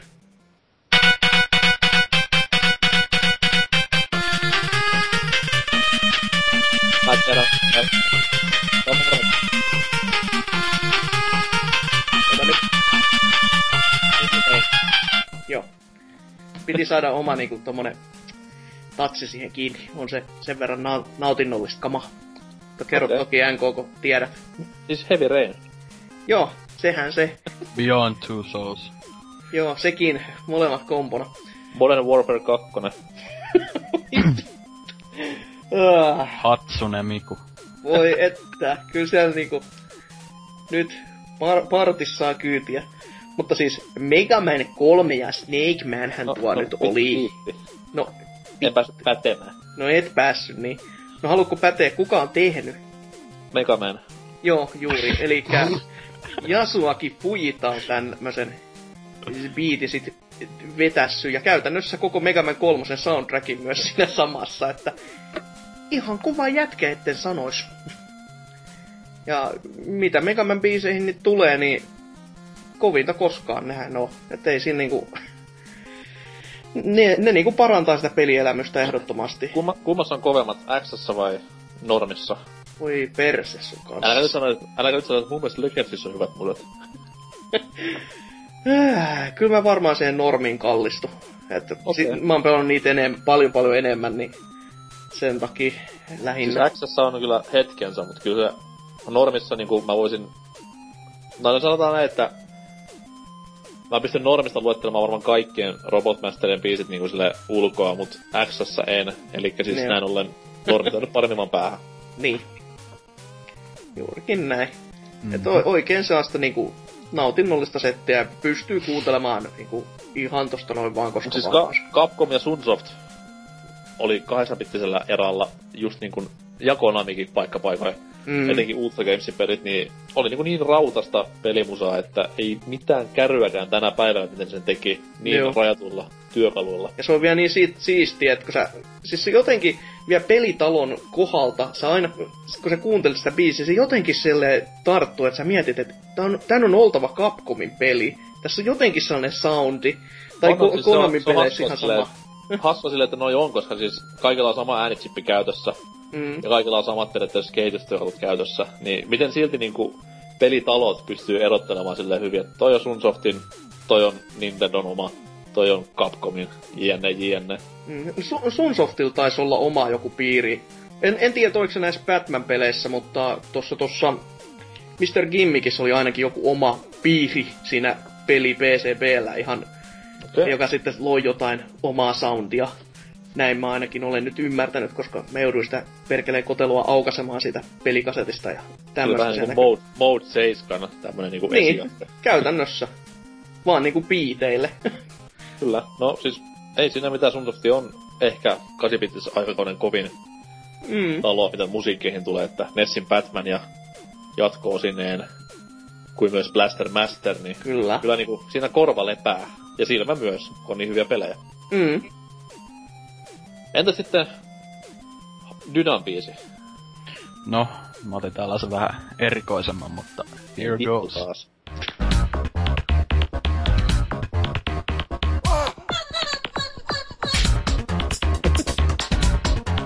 Nyt mä tiedän.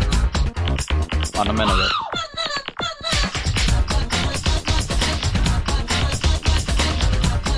No. Mikä? Tää oli Sivi Femma. Ei. Eikö? Onko Donald Duck Quack Attack? Ei. Annanko soida vielä hetken? Anna sen soida.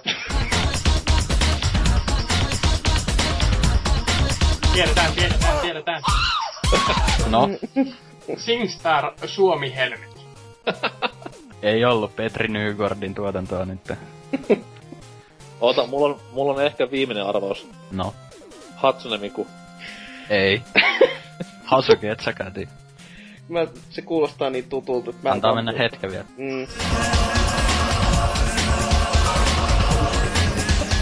Hei, nyt mä tiedän. No? Jet Set Radio. Kyllä. Joo, kyllä mä sitä veikkailin, mutta... Jet Set Radio on oisko ollut loppupomon musa? Just. Oh. Ja iteli jäi toi mieleen hyvinkin just siitä, että niinku... Vaikka se pelin...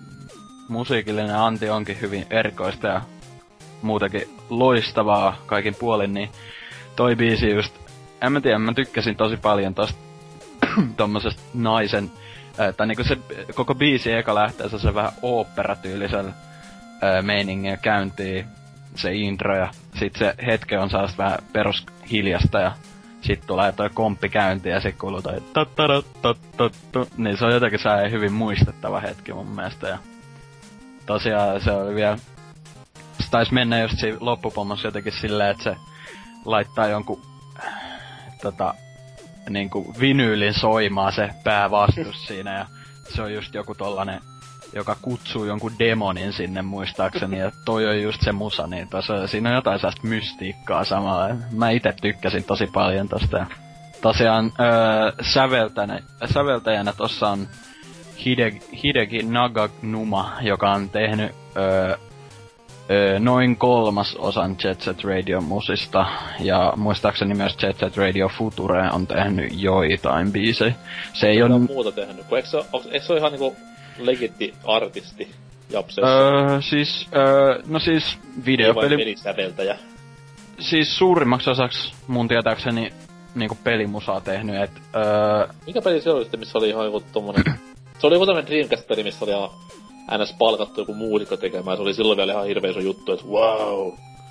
No siis jo, puhutkohan se tästä, minkä biisin mä alunperin meinasin soittaa, tällä kuin David Soul? Ei, kun siis se oli silleen, että se teki ihan niinku varta vasta jonkin Dreamcast-peli niinku musat. Ja se oli okay. Siellä vielä tosi uutta, että tämmönen ei pelimusiikkia tekevä henkilö tekee yhtäkkiä pelimusaa. Gregson Williams oli MGS2 semmonen eka iso nimi. Ja sit taas tää oli siihen Japsessa semmonen, että wow, miten näin voi käydä. Joo, mutta anyway, niin tää Naganuma on tehnyt muun muassa Sega Rally 2:n musaa ja Samba de Amigoon, mutta se ei oo älyttömästi tehnyt sen jälkeen. Se on joihinkin näihin navissi enemmän vaan Japanissa julkaistui tällaisia tai DJ-rytmipelenä Beatmania EEDX, niin näihin se on tehnyt aika paljon näköjään. Mut sit muuten ei oo älyttömästi tehnyt joihinkin Sonic-peleihin kappaleen tai kaksi, mut siis näköjään pysytellään aika paljon just tossa Jet Set Radiossa ja myös tossa Jet Set Radio HD:ssä kuuluu tietty musiikkia, että ite tykkään. Okei. Mutta kiitos tästä Sega-tuokiosta. Okei. Olipa masentunut. Mites Jailor? No mä päätin tässä toisena biisinä niin mennä sitten niinku just sieltä, mistä aita on matalia, ottaa niinku ehkä tunnetuimpia videopelibiisejä ikinä. Eli nyt tulee Super Mario. Tästä lähtis. Woo!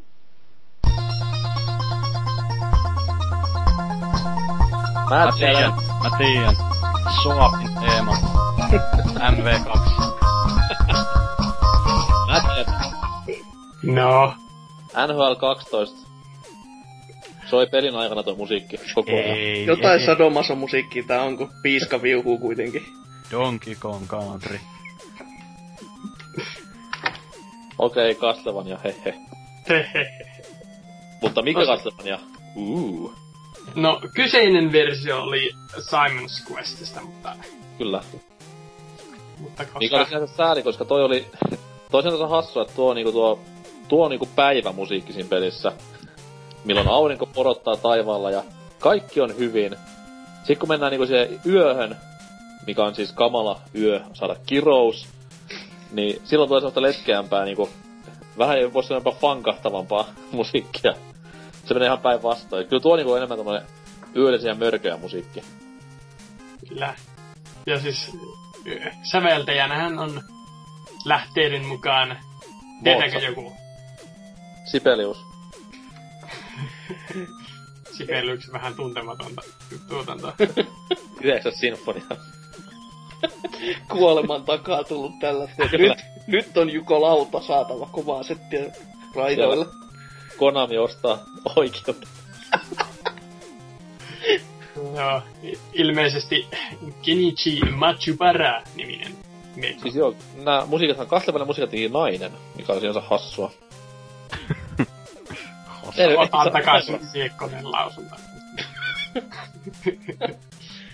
Mutta siis, ja sinänsähän mielenkiintoista ja lähinnä noloa tästä tekee sen, että en ole yhtään peliä pelannut, missä kyseinen biisi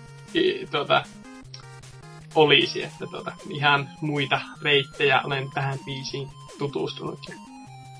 Niinku Faijan soittoääni.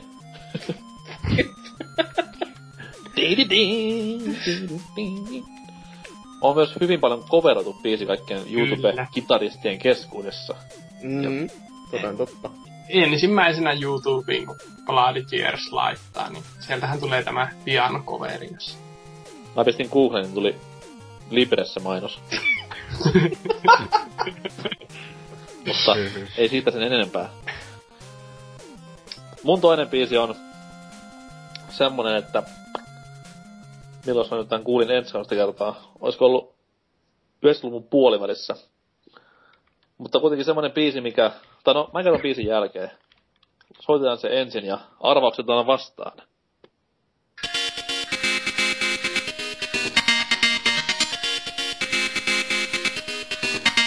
No, siis Nicki Minajin uutta tuotantoa. Mulla ei nyt tuu mieleen nimi, mutta mä tän tiedän. Ei vittu, tää on... Mä en saa nyt mieleen. No? Liittyykö... Eikö hetkinen? En mä nyt... Ei tuu mieleen. Ei helvetti. Entä Hasuki? Mä vähän niinku suhun luotan tässä asiassa. Oi helvetti, ei kannattais luottaa nähtävästi, koska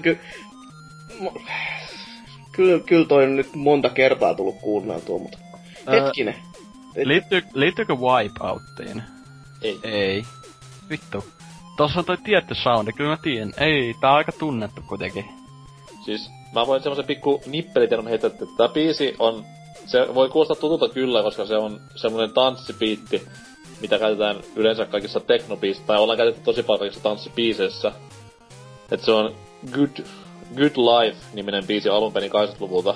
En muista esittäjää, mutta siis ihan oikea biisi on tuo pohja. Mut oliko kaukana, jos tää on Killer Beats-levyllä? Ei. Tää oli siis Streets of Rage 2. Ai perjantai. Ensimmäisen kentän musiikki.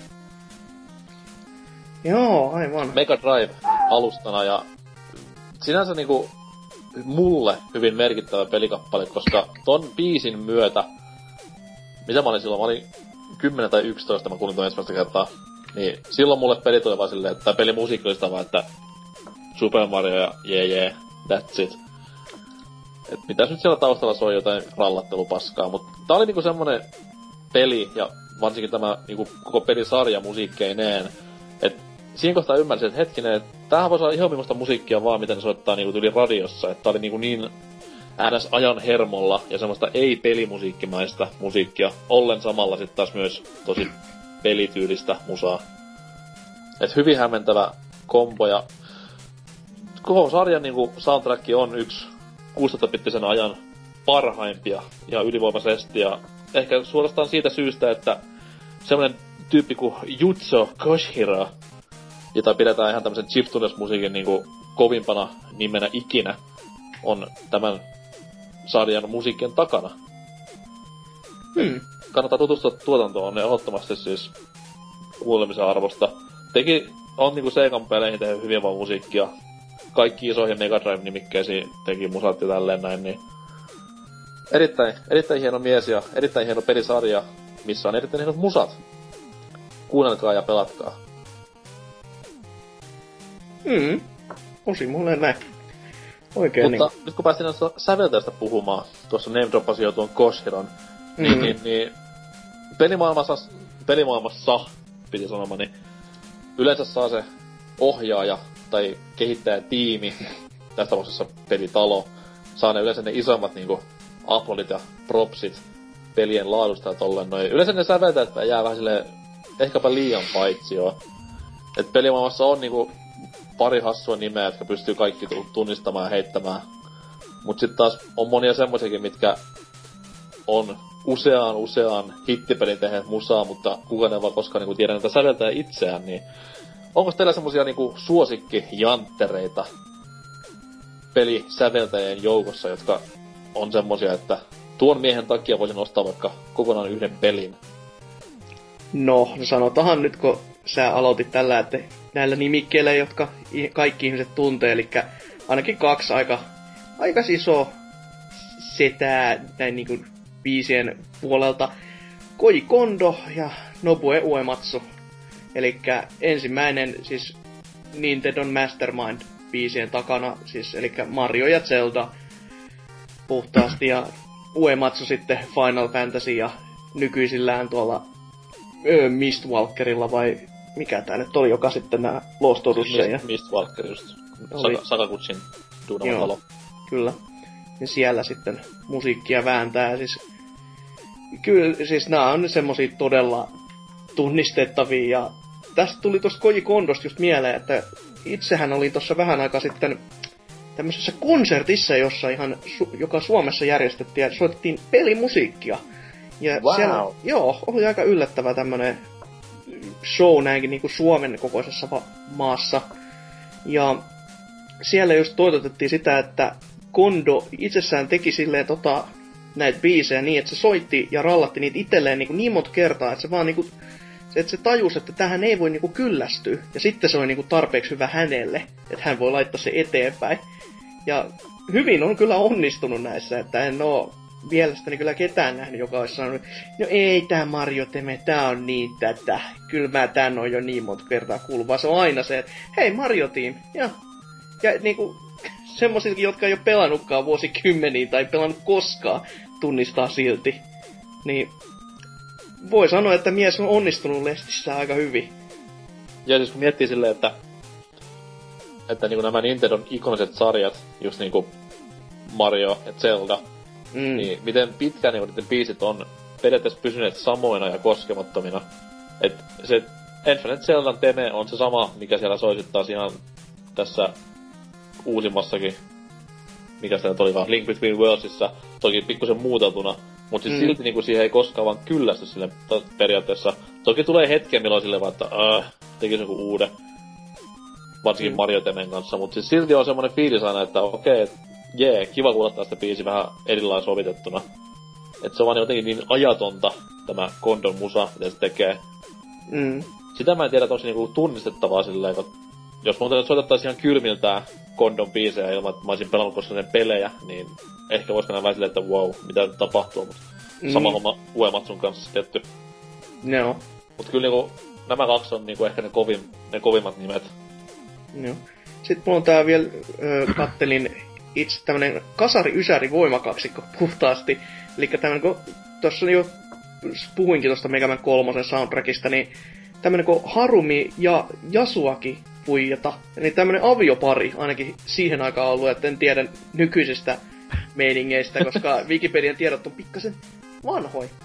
Niin kuitenkin tää Harumi on tämmöisiin peleihin kuin Bionic Commando, Striderin, Poolstarin, Chip and Dalein ja Tombi värkännyt soundtrackit. Ja sitten tässä Yasuaki, Darkwing Duck, eli suomalaisittain Varjoankkaan. Ja suurimpaan osaan tuohon Breath of Firein tämän ensimmäisen osan musiikeista on vääntänyt. Ja sitten nämä yhteistyössä väsäs Mega Man 3:n koko soundtracki. Se niinku, siinä on todella paljon niinku puhtaasti loistavaa musiikkia. Ja varsinkin just semmoista, että niinku voi kuunnella ihan niinku tosta noin vaan, ei tarvitse olla edes pelin sisällä ja tykkää oikein hyvin. Se on niinku, nää on jäänyt vähän enemmän pimentoa, koska en mä itekään näistä tiennyt ennen eilistä. Että lähdin vaan katsomaan ja totesin, että oho, onpas nää, löytyi niinku syy, miksi se on niinku niin saman kuulosta kuin sama tekijä taustalla. Itse voisin, mikäli ei ollut enää. Ei, tähän hätääs enempää. Niin siis tällaisen pois sieltä niin Aasian puolelta ja siis niin kuin Masinean Supremasun jätkien tekemä musiikkia, jota myös videopeleissä kuullaan. Ja se on niin kuin melko laatumerkintä, jos kyseiset jampat ovat musiikit pelin vääntäneet. Peleistä en osaa sanoa yhtään mitään, mutta ainakin musiikki on. Mun mielestä jotain skuttipelää ainakin on sävellellyt. Joo. Mikä Jets and ainakin jossain Pelit-lehden sivulla näin joskus jonkun schmuppelin, jossa tämä promottiin sitä, että sit on tämä Poppoon levy mukana. Joo. Uusimpana vissiin, mikäs tämä nyt on tämä Super Marion täysi knock-off. Giano siis Sersen uusin versio. Mr. Dreams, jota mä en pelais kyllä niinku, jos se soundtrack siellä olis, että se on aika vattumainen peli, puhtaasti sanottuna. NK vois tykkää paljon. Okei. semmonen, että se potkii päähän vähän turhankin kanssa itselle, niin no, mä voisin heittää ainakin, että mitä kukaan ei näköjään vielä maininnut, että Akira Yamaoka on tosi tunnetun, joka on Silent Hill-peleihin muun muassa duunannut musat ja mitäköhän niinku viime aikoina se on tehnyt aika moneenkin niinku Japanista tulleeseen peliin niinku Lollipop Chainsawiin, Killer is Deadiin, Cinemoraan tämmösiä tehnyt musiikkia. Ja no en tiedä, mä ite ainakin tykkään, mä en oo silleen Silent Hilleen mä oon ite pelannut vaan 2, 3 ja oliko niin 4, mutta niinku melkein jokaisen Silent Hillin kuitenkin noit musiikkeja on aina silloin tällöin niinku YouTubesta vaan tsekkaillut, niin kyllä mä tykkään aika paljon, et se ei oo semmoista musaa mitä mä normisti kuuntelisin, kun se kuitenkin vähän menee väliin semmosen, miten nyt sanois, puolelle. Ei, en mä siis... Musiikin puolelle. Mun mielestä ne sen, niinku just sellainen ambient-kammat ja tämmöset on tosi hyvin, mut sit silloin kans niinku näitä... Miten Silent Hill 2 se just se tunnetuin, onko se just Laura's Theme? Menikö se siinä nimellä? No mut kuitenkin kaikki tietää sen raalotuksen, niin se se menee vähän jopa sellaisen kokeellisen, sanoisko nyt rockin puolelle silleen, että mä en yleensä itse semmoista kuuntele, mut silleen se sen tyyli kyllä iskee tosi hyvin, että se on sellaista vähän, ei mitenkään raskasta, mut kuitenkin sellaista, tai siis siitä välittyy tosi hyvin se pelin tunnelma silleen, mä itse tykkään, ja onhan se myös työstänyt vissiin näiden surullisen kuuluisen Silent Hill-leffojenkin musiikkeja. Tai no Silent Hill se eka leffa oli mun mielestä ihan ok jopa. Mä en oikein ymmärrä tätä. Mä oon pelannut kaikalla lailla jokaista Silent Hillia. Se Rain-homma jäi välistä aikanaan, mut siis mä en niinku yhtään biisiä edes lasketa tätä just... Onko se 2 vai 1 tämä päätelmä, missä se mandoliini soi niin perkeleesti? Siis se on just se 2 se Laura's Theme mun tietääkseni. Niinku siis mä en niinku mitään muuta biisiä pysty silleen tunnistamaan sit perilaista. Niin siis ei se tietenkään oo semmoinen niinku, et sä pystyt heittää heti silleen tää on sen. Tai siis niinku sä et pysty nimetä oikein sen musaa, mut sit kun kuulee sitä siinä tai niinku silleen kuulee sitä musaa, niin kyllä siinä on heti sit sellainen tietty sen touchi mun mielestä. Niinku kyllä siis Silent Hill 2 monet niinku ne semmoset ambient-musiikit, mitä siellä soi, niin kyllä mä ainakin heti olin, tai siis silleen tykkäsin niistä kovasti. Okei. Okay. Sulla on vaan huono maku, et ei täs muu.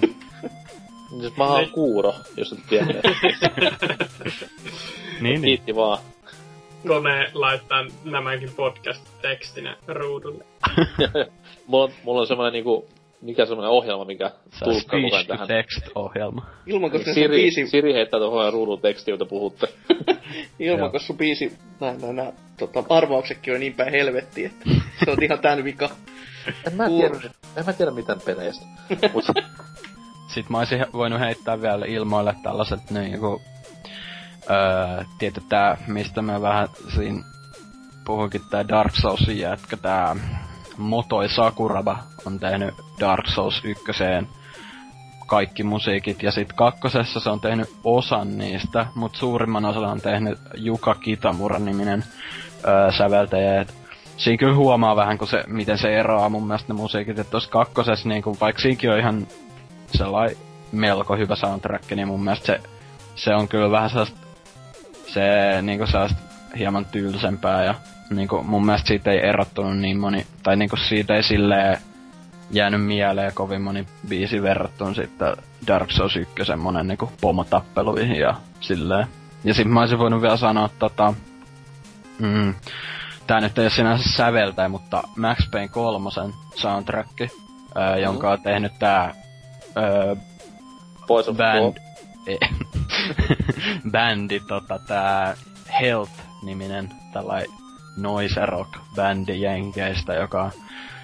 Mä en oikeastaan kuunnellut muuten niitä oikein, että onkaan näistä tunnettu. Mut anyway, niin ne teki kokonaan tän soundtrackin Max Payne 3:een. Toki oli siellä muutamia lisenssibiisejä tälleen, mutta... Siis niinku mun mielestä... lisenssibiise oli Max Payne 3:ssa? Tai siis niinku ei lisenssibiisejä sinänsä, mut silleen, että siellä taustalla soi jotain muitakin biisejä. Esim. Olihan siellä... Just niissä Brasilia, tai niissä osuuksissa, kun siellä faveloissa liikuit, niin se on ihan sen vaikka mitä Niin, niinku... Saiko sen... yhtään pois ottaa Fallin biisiä? Ei. Ne on muuten siis... hyviä biisejä. Oho, no joo, aivan helvetin hyviä. On leitkut päivä, se on hyvä biisi. No siis, nyt joudun myöntämään, että se on kyllä hyvä biisi. Joo. No mut siis, niin, Health. Itse tykkäsin tosi paljon siitä ja välillä on kuunnellut sitä soundtrackia. Kyllä niillä on semmoinen tietty soundi ja sit se naisen ääni, joka siinä just laulaa, niin se on hyvin semmonen... En mä tiedä, mä tykkään tosi paljon. Ja sit myös Deus Ex Human Revolutionissa oli tää... mikäs tän jätkän nimi oli? Olikoon Michael jotain, niin... Michael McCann, niin se sävelsi suurimman osan musiikista siihen. Siinä oli kans hyvä soundtrack. Se oli erittäin hyvä soundtrack kyllä. Mm. Vähän niinku Blade Runner-tyylinen. Niin. Mut hienoa, että toit niinku nämä nimet tänne länteen, koska... Mä nyt en lähde komppaamaan sillä hirveästi näitä jo mainittuja, koska kaikki on hienoja miehiä. Meitsi heittää vähän silleen omaa väriä tähän, että... Semmoset tyypit kuin... Grant Kirkhope. Ja totta kai toinen raremies, Wise, jotka duunas nämä Donkey Kongien ja kaikki näiden rare 90-luvun klassikoiden biisit, niin siinä on kyllä niinku semmoinen parivalko, että on kyllä tehnyt duuninsa erittäin hyvin. Et varsinkin jälkimmäinen palasi takaisin ruoriin tässä näin Donkey Kong Country Tropical Freezin parissa. Ja kyllä niinku kuuluu hyvin se, että nyt ollaan taas sillä kultasella polulla, koska tämä ensimmäinen Donkey Kongi, tai siis Country Returns, oli vähän semmoinen, että aika blendi niinku musiikkien suhteen. Se vaan kierrettiin niitä vanhoja teemoja aika paljon. Mut sitten tää jatkoosa nyt niinku toi takaisin originaaleja biisejä. On kyllä helvetin hyviä rallatuksia. Just tommosia hyviä tasoloikkabiisejä, mitkä siellä taustalla on, mutta silti niihin keskittyy, kun on niin hyviä. Mutta ei keskity liikaa tietenkään. Sitten totta kai niinku...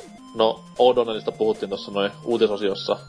Halo-musiikkien tekijä osaa hommansa myös hyvin. Mulla on niinku vähän semmonen soft spotti tommosiin tunteellisiin sotilaspiiseihin, jossa on jousia ja tämmöstä syntikkakuoroa. Aina toimii. No Jesper Küch nyt teki ihan hyvää duunia noissa Hitmanissa. Mä en tiedä, mitä se nykyään tekee. Eikö se mene tekemään jotain? Jonkun muun pelisarjan pari. Ei minkäännäköistä käry. Ai siis kuka? Jesper Küch, niminen tyyppi. Se teki Hitmaneihin ennen vanhan musaa, se AC-peleihin, jos se A2 ainakin, jos se vähän väärin muista. Joo, siis nimi on tuttu, mut mä en kyllä oikein muista mihin se... Joo, Hitmanissa se duunas paljon tolleen. Sitten... Ketäs muita sille olisi vielä ihan helvetin kovia? No, lasketaan Gregson Williams pelimusiikin tekijäksi vai leppa? Se on paha sanoa, se on kuitenkin sen verran isohko musiikin tekijä ylipäätään, että... Niin, koska se kuitenkin aloitti kuitenkin elokuvissa ja on tiku, tai tekee nykyäänkin elokuvan musiikkia vielä, että... Kyllä. Että, no en mä sitä ole, siis hyvä tekemään musaa ei siinä mitään, mutta siis onko se sitten ihan täysi pelimuusikko, niin se on ihan eri asia. Sitten totta kai Boys of the Fall. No ei, hyhy. Mut siis... Kondot tuli kaikki noin, ei siin. No sit taas toinen semmonen, ketä ei ehkä hirveesti saa niinku propseja niin paljon kuin pitäis. Nintendon miehiä tämäkin. Elikkä Nintendon kakkosmusiikkimies Kenji Yamamoto. Elikkä Metroid-musat, etenkin Primein. Sit... No...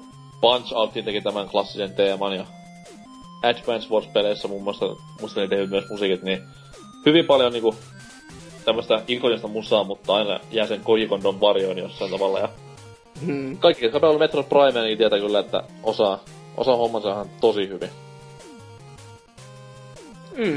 Kyllä. Oliko vielä muita?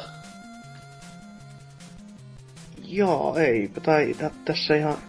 Nyt mieleen putkahtaa. Siinä kuulitte. Jos nimi on listalla, et oo mikään. Lopeta duunis ja mene Raksalle töihin. Älä tee pelimusaa enää, jos ei sua mainittu. Mutta! Pelimusasta sitten tämmönen pieni sivuaskel. No toki nämäkin biisit soi peleissä, mutta ne on alunperin tehty ihan radiosoittoa varten ja ilahduttamaan ja vihastuttamaan rakasta kuulijaansa ihan jonkun muun kanavan myötä kuin peleissä. Eikä lisensoitu pelimusa. Varsinkin Rockstar on viime vuosina tässä erikoistunut kovalla kädellä, kuin myös EA:n urheilupelisarjat. Eikä siis ihan tämmösiä vanhoja biisejä tai uusia biisejä, joita sitten peleissä käytetään hyödyksi. Niin mitäs me olette sitten näistä? Et totta kai nyt niinku, jos on hyvä biisi, niin sitä kuuntelee ihan missä vaan. Mut siis, tuleeko mieleen semmoisia tapauksia tai biisejä tai ihan mitä tahansa lisensoituun pelimusaan liittyen, mikä on osunut maalinsa erittäin hyvin tai erittäin huonosti tai mitä tahansa muuta? Mitä mieltä niinku lisensoidusta pelimusasta? Onko se vähän niinku tommonen oikotie onneen? Liian helpolla, aina alta.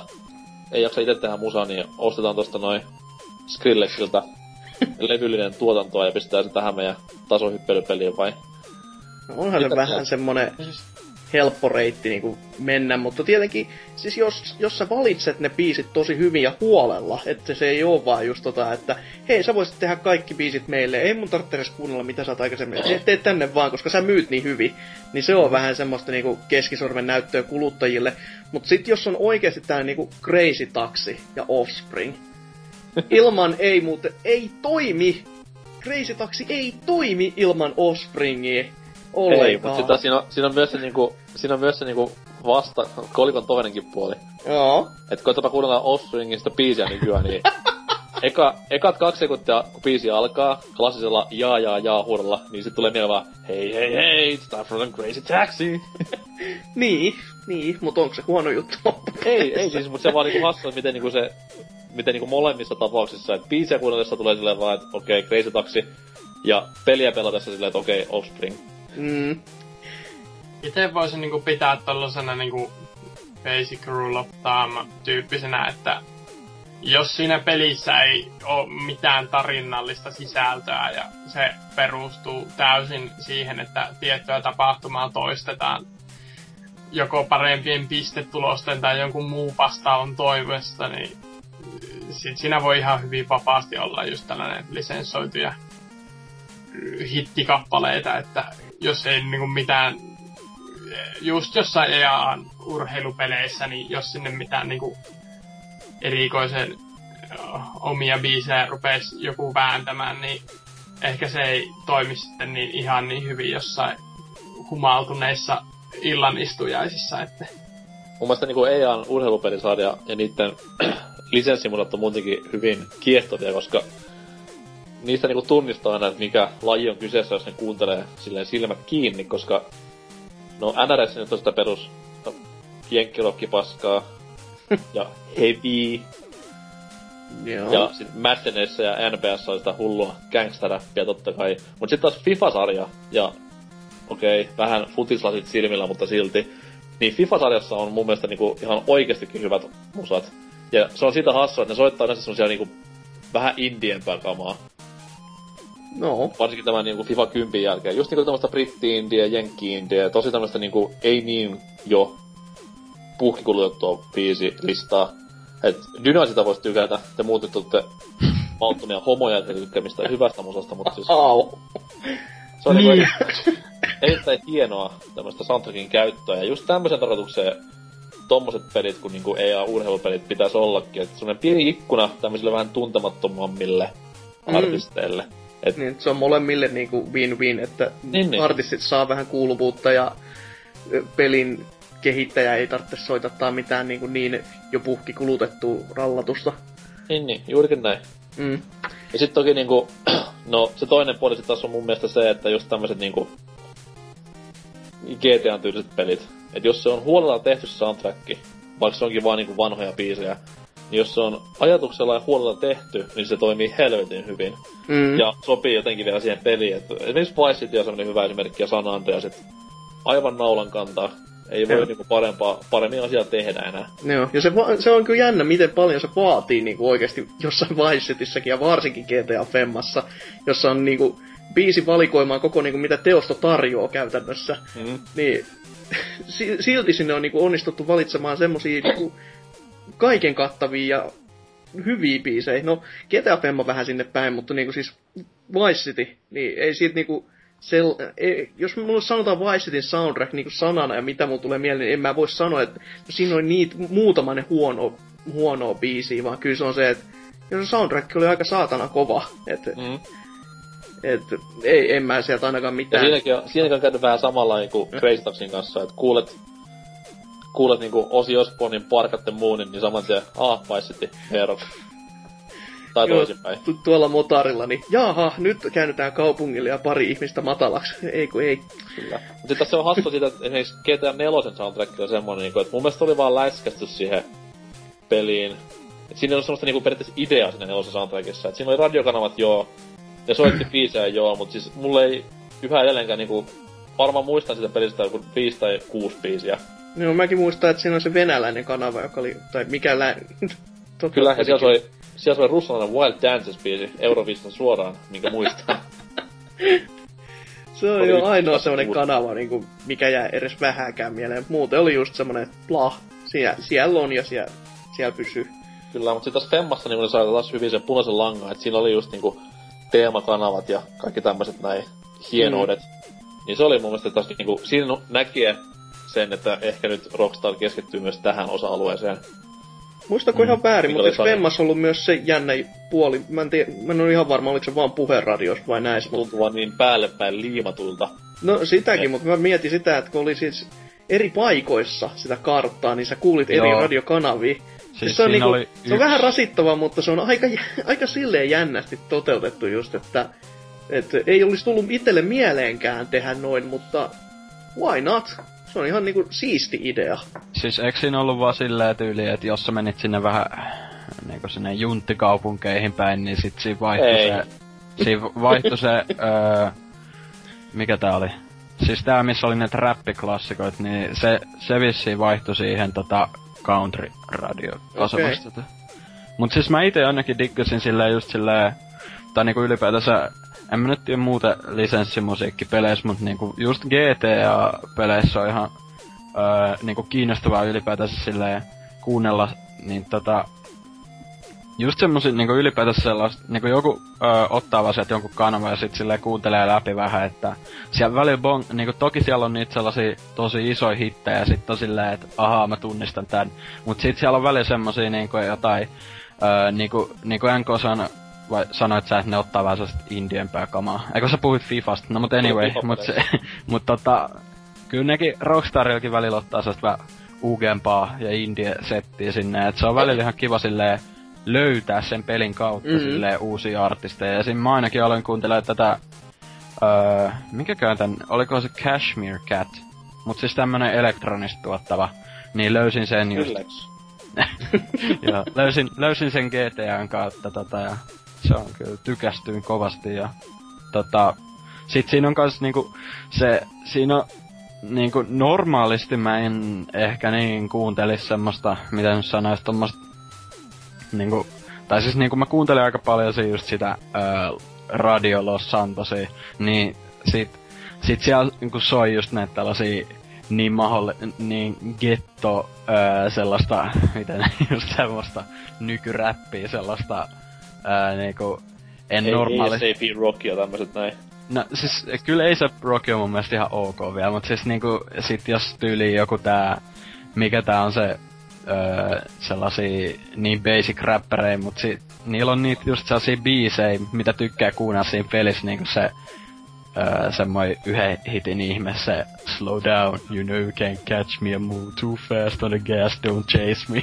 Niin se on, siitä tulee vitu hyvä fiilis, kun ajelee siellä Los Santosissa, kun se kuuluu, mut sit muuten sitä ei kuuntelis millään tyyliin. Muistais kukaan, millaista oli GTA-pelien niinku Orkkis-soundtrackit? No, siis... Nekin oli niinku aikana jo ihan törkeän laadukasta, just niinku ykkösessä ja kakkosessa ja sit... No kolmosessa kyllä aika paljon vielä. Ihan niinku omaa musaa. Joo. Ja viimeisempänä mitä mä muistan, niin... Jonathan Warspelin soundtracki, ihan järkyttävän kova. Se oli kyllä aika. Mut siis yleensähän niistä jää just silleen niistä... Original soundtrackista mieleen vaan se teemamusa yleensä ja... Jonkun tehtävän tietty biisi, mut siis... Vaan siellä taustaa välillä niitä ihan helmiäkin.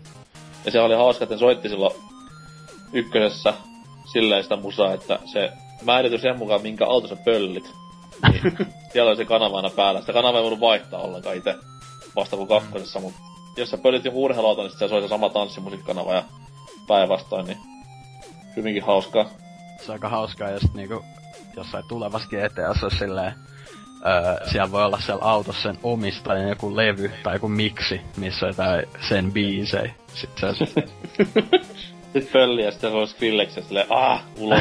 Ja seuraava auto vaihtaa. Mereen vähintään. Nyt on kyllä pakko sanoa, että Skrillexin uusin levy oli ihan laatu. Hyi. Ne helvettiin.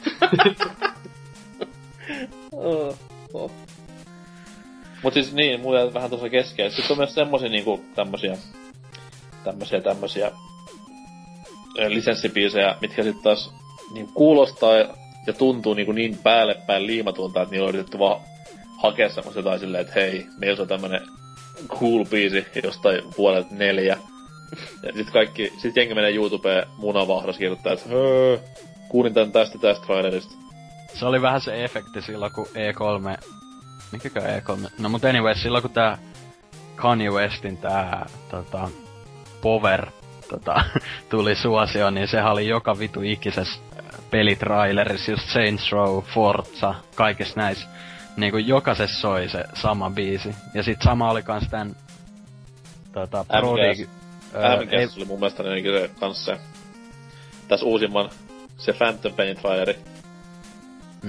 Mikäs siinä oli? Mikäs helvetti se olikaan? Ai se, joka alkoi silleen... Niin. Joo. Mut sehän oli vähän kuitenkin indiempää kamaa silleen. Oli, mut siis tuntui vaan niinku silleen, että hei, tää on MGS, ei tässä niinku pidä soida mikään tämmönen. Mun mielestä se sopii ihan hyvin siihen kyllä. Mut siis tavallaan, no joo. Mut myös kans vielä tosta, kun mainitsin sen Powerin, niin sit oli kans silloin... Missäs, ennen kuin just Duke Nukem Forever ja tää... Mitä? Olikohan se Crysis 2 tai joku tuli, niin niitähän kanssa promottiin tosi paljon siellä Prodigyn yhdellä. Se joku Invaders Must Die biisillä. Kyllä. Mä en oikein tykkää siitä, jos niinku samaa tunnettua biisiä soitetaan monessa peli... Niinku monen eri pelitrailerista tai silleen. Sit se vie vähän sen efektin siitä muutenkin. Tai onks toi... Eiks Mad World, jos se on pelkästään vaan niinku Gears of War? Eihän se oo missään muussa niinku tommosessa... Mulla on semmonen muistikuva, että mä oon näyssä jossain muussakin pelin mainoksessa, mut... Siis... Kyllä mun mielestä on jossain. Eiks Halo 3 siinä jossain ollut se? Eiku ei? Ei, siinä oli vaan ihan omaa musaa. Niin oli. Siinä missä on se vanha paatse. Mut siis siis Gears 1 ainakin soi ja... Joo, sit se niinku soisin ihan itse pelissä siinä kolmosessa silleen, et Niin, se oli ihan vitu klisee, ei helvetti oikeasti. Tai ei se ole kliseenä vaan silleen, kun sä oot kuitenkin... Mun se vähän niinku rikko sen jotenkin pelin maailmaa, koska sä oot nähnyt siitä pelistä kaupallisen traikun, missä biisi soi. Niin. Sit se soi siinä pelissä, niinku siinä pelin maailmassa, ja se oli vähän semmonen fourth wall hetki. Niin. Ei silleen immersio pois vähän siitä. Ja sit on viimeisin, mikä nyt on niinku... Just Baffarin 4:ssa oli tää Bonnie Tyleri. Totaali Eclipse of a Heart, mikä oli semmonen, että... Okei, siis se oli hauska läppä siinä pelissä itsessään, siellä kun sanoin, että mä en halua vittu kuolla, kun tää biisi oli taustalla. Mut siis silleen vaan, se oli semmonen, että okei, ne nyt on selvästikin ostanut tän pelin teostat jostain jollain dollarilla. Ja nyt on pakko käyttää sitä, niin sit oli sit raikussa just, ja sit siinä just ekas tehtävässä, niin... Se ekas tuntui hyvin päin tommoselta niinku väkisin väännetyltä.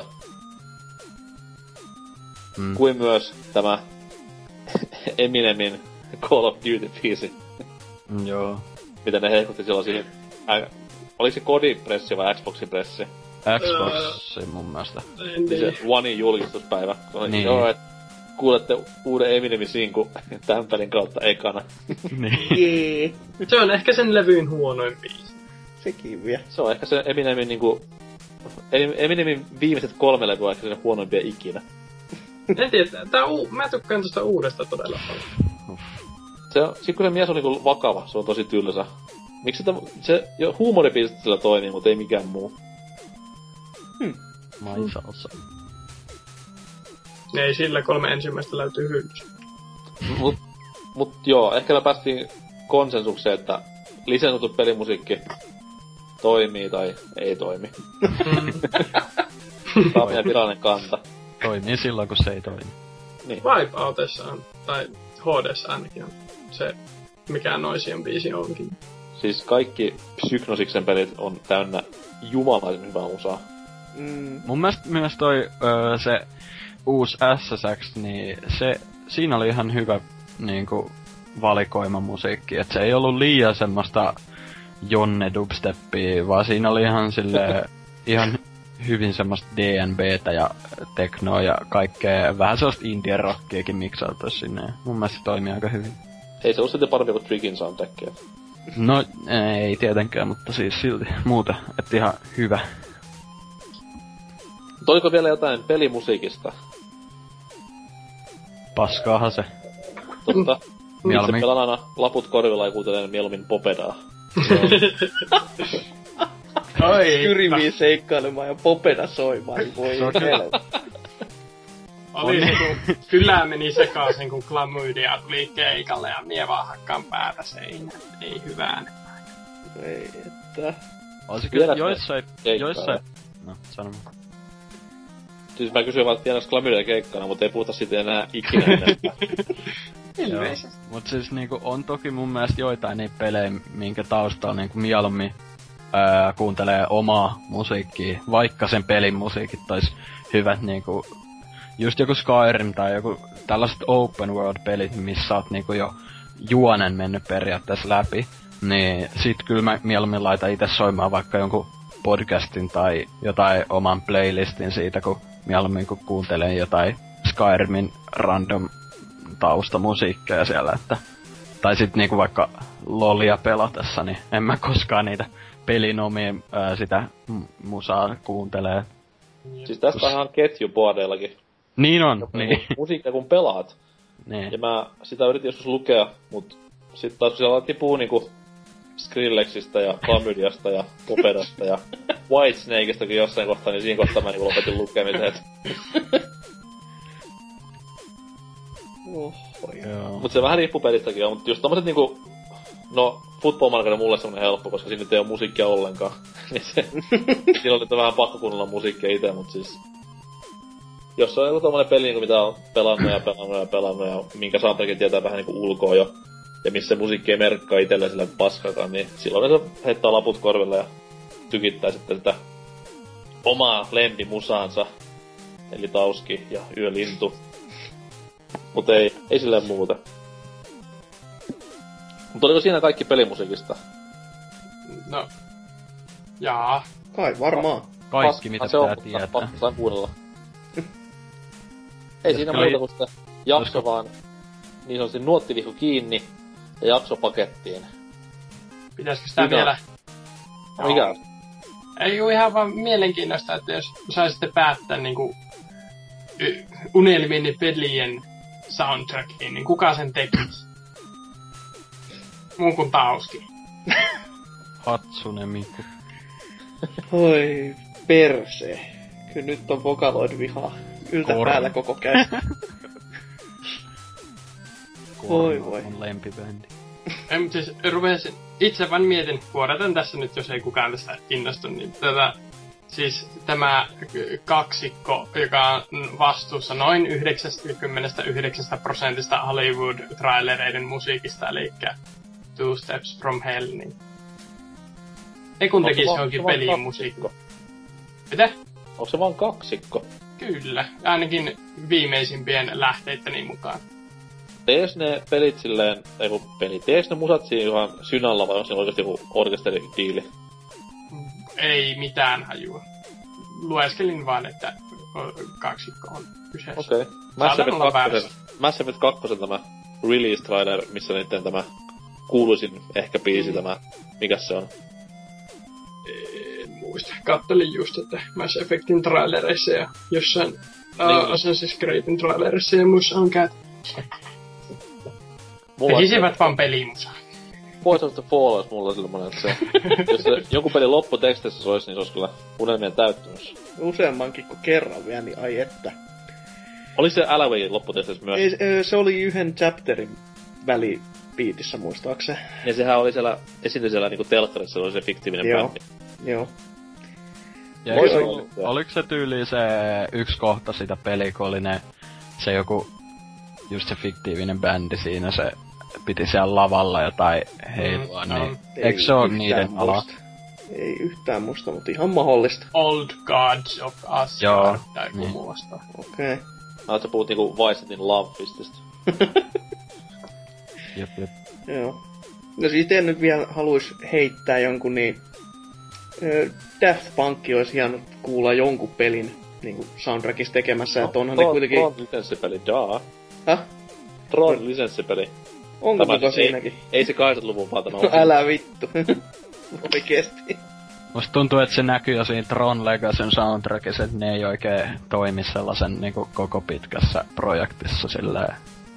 Ne käytännössä soitatti sen yhden levyn läpi yhteen. Mikä nyt on? Siinä pyöri köyhämiehen anime taustalla ja se on ihan toimiva kokonaisuus. Ja siinä käytännössä soi vaan se koko levy läpi. No joo. En muista se setin nimeä nyt, mutta ihan kivaa katseltava. Mut niin, Daft Punk. Vanhempi tuotanto vielä varsinkin. Mitä uutta paskaa. Musiikin levy on hyvä. Siinä on Shikin kitaristi. Se on pakko olla hyvä. Mut joo, pistää homma pakettiin. Jep. Musiikki on käsitelty. Koska ne me siinä enää palaa? Siis mähän lopetan niinku musiikin kuuntelemisen nyt. Mähän lopetan niinku itseni tässä näin, et ei se. Joo. Joo, elikkä siis kommentit. Dyna, mitä meni jakso? Ok. Hasuki, mitä meni jakso? No vakavissaan kyllä mä nyt ihan tykkäsin. Ei niin väsynyttä kuin joskus vois olla. Tulee vaikka viime jaksossa. Nyt vink, jo vink. Niinku kättä lippaan editoinnin osalta, jossa tämä jakso tulee olemaan vaikea. Ilta sinne tänne. Mut muista se, että 2000 vuotta sitten yksi toinen tyyppi kärsi huomattavasti enemmän näinä päivinä. Niin. Voit niinku pistää itseäsi Jeesuksen asemaan.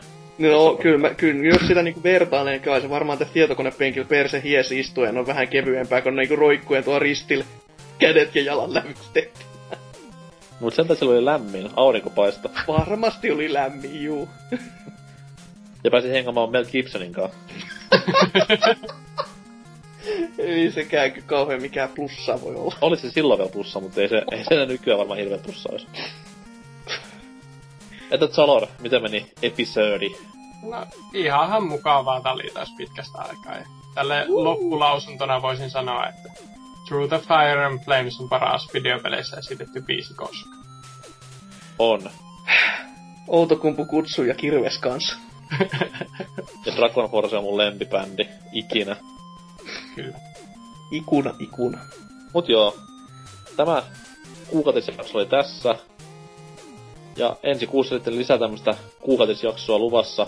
Aihetta en vielä tiedä. Ehkä sitä ei tiedä kukaan, mutta kuuntelemaan sekin selviää. Palaute tuttuun paikkaan, Veispyykkiin tai pelaajalehti.comin ketjuun tai pelaajalehti.comista löytyvään cast-feediin. Tai Popedalle. Siellä myös on viikon kysymys vielä auki. Käy vastaamassa, mikä on lempi Smash Bros. Hahmosi tai maini, ihan kumpi vaan. Vastaukseksi ei kelpaa, että Evil Cole. Nämä vastaukset poistetaan trollauksena. Ei kyllä yhtään tullut semmoista vielä, mä oon siitä ihan ylpeä. Pitääpä käydä itse, ei mitään. Come on. Joo, ei. Mut joo, tuttua huttua. Kuunnelkaa jaksotaan ensi viikolla, silloin ihan normijakso. Käykää täyttämässä pelaajaboardeja, jotta saadaan jaksoihin sisältöä ja olkaa kiltisti. Ja tähän loppuun asia, jonka Jeesus halusi meille sanoa roikkuessaan ristillä.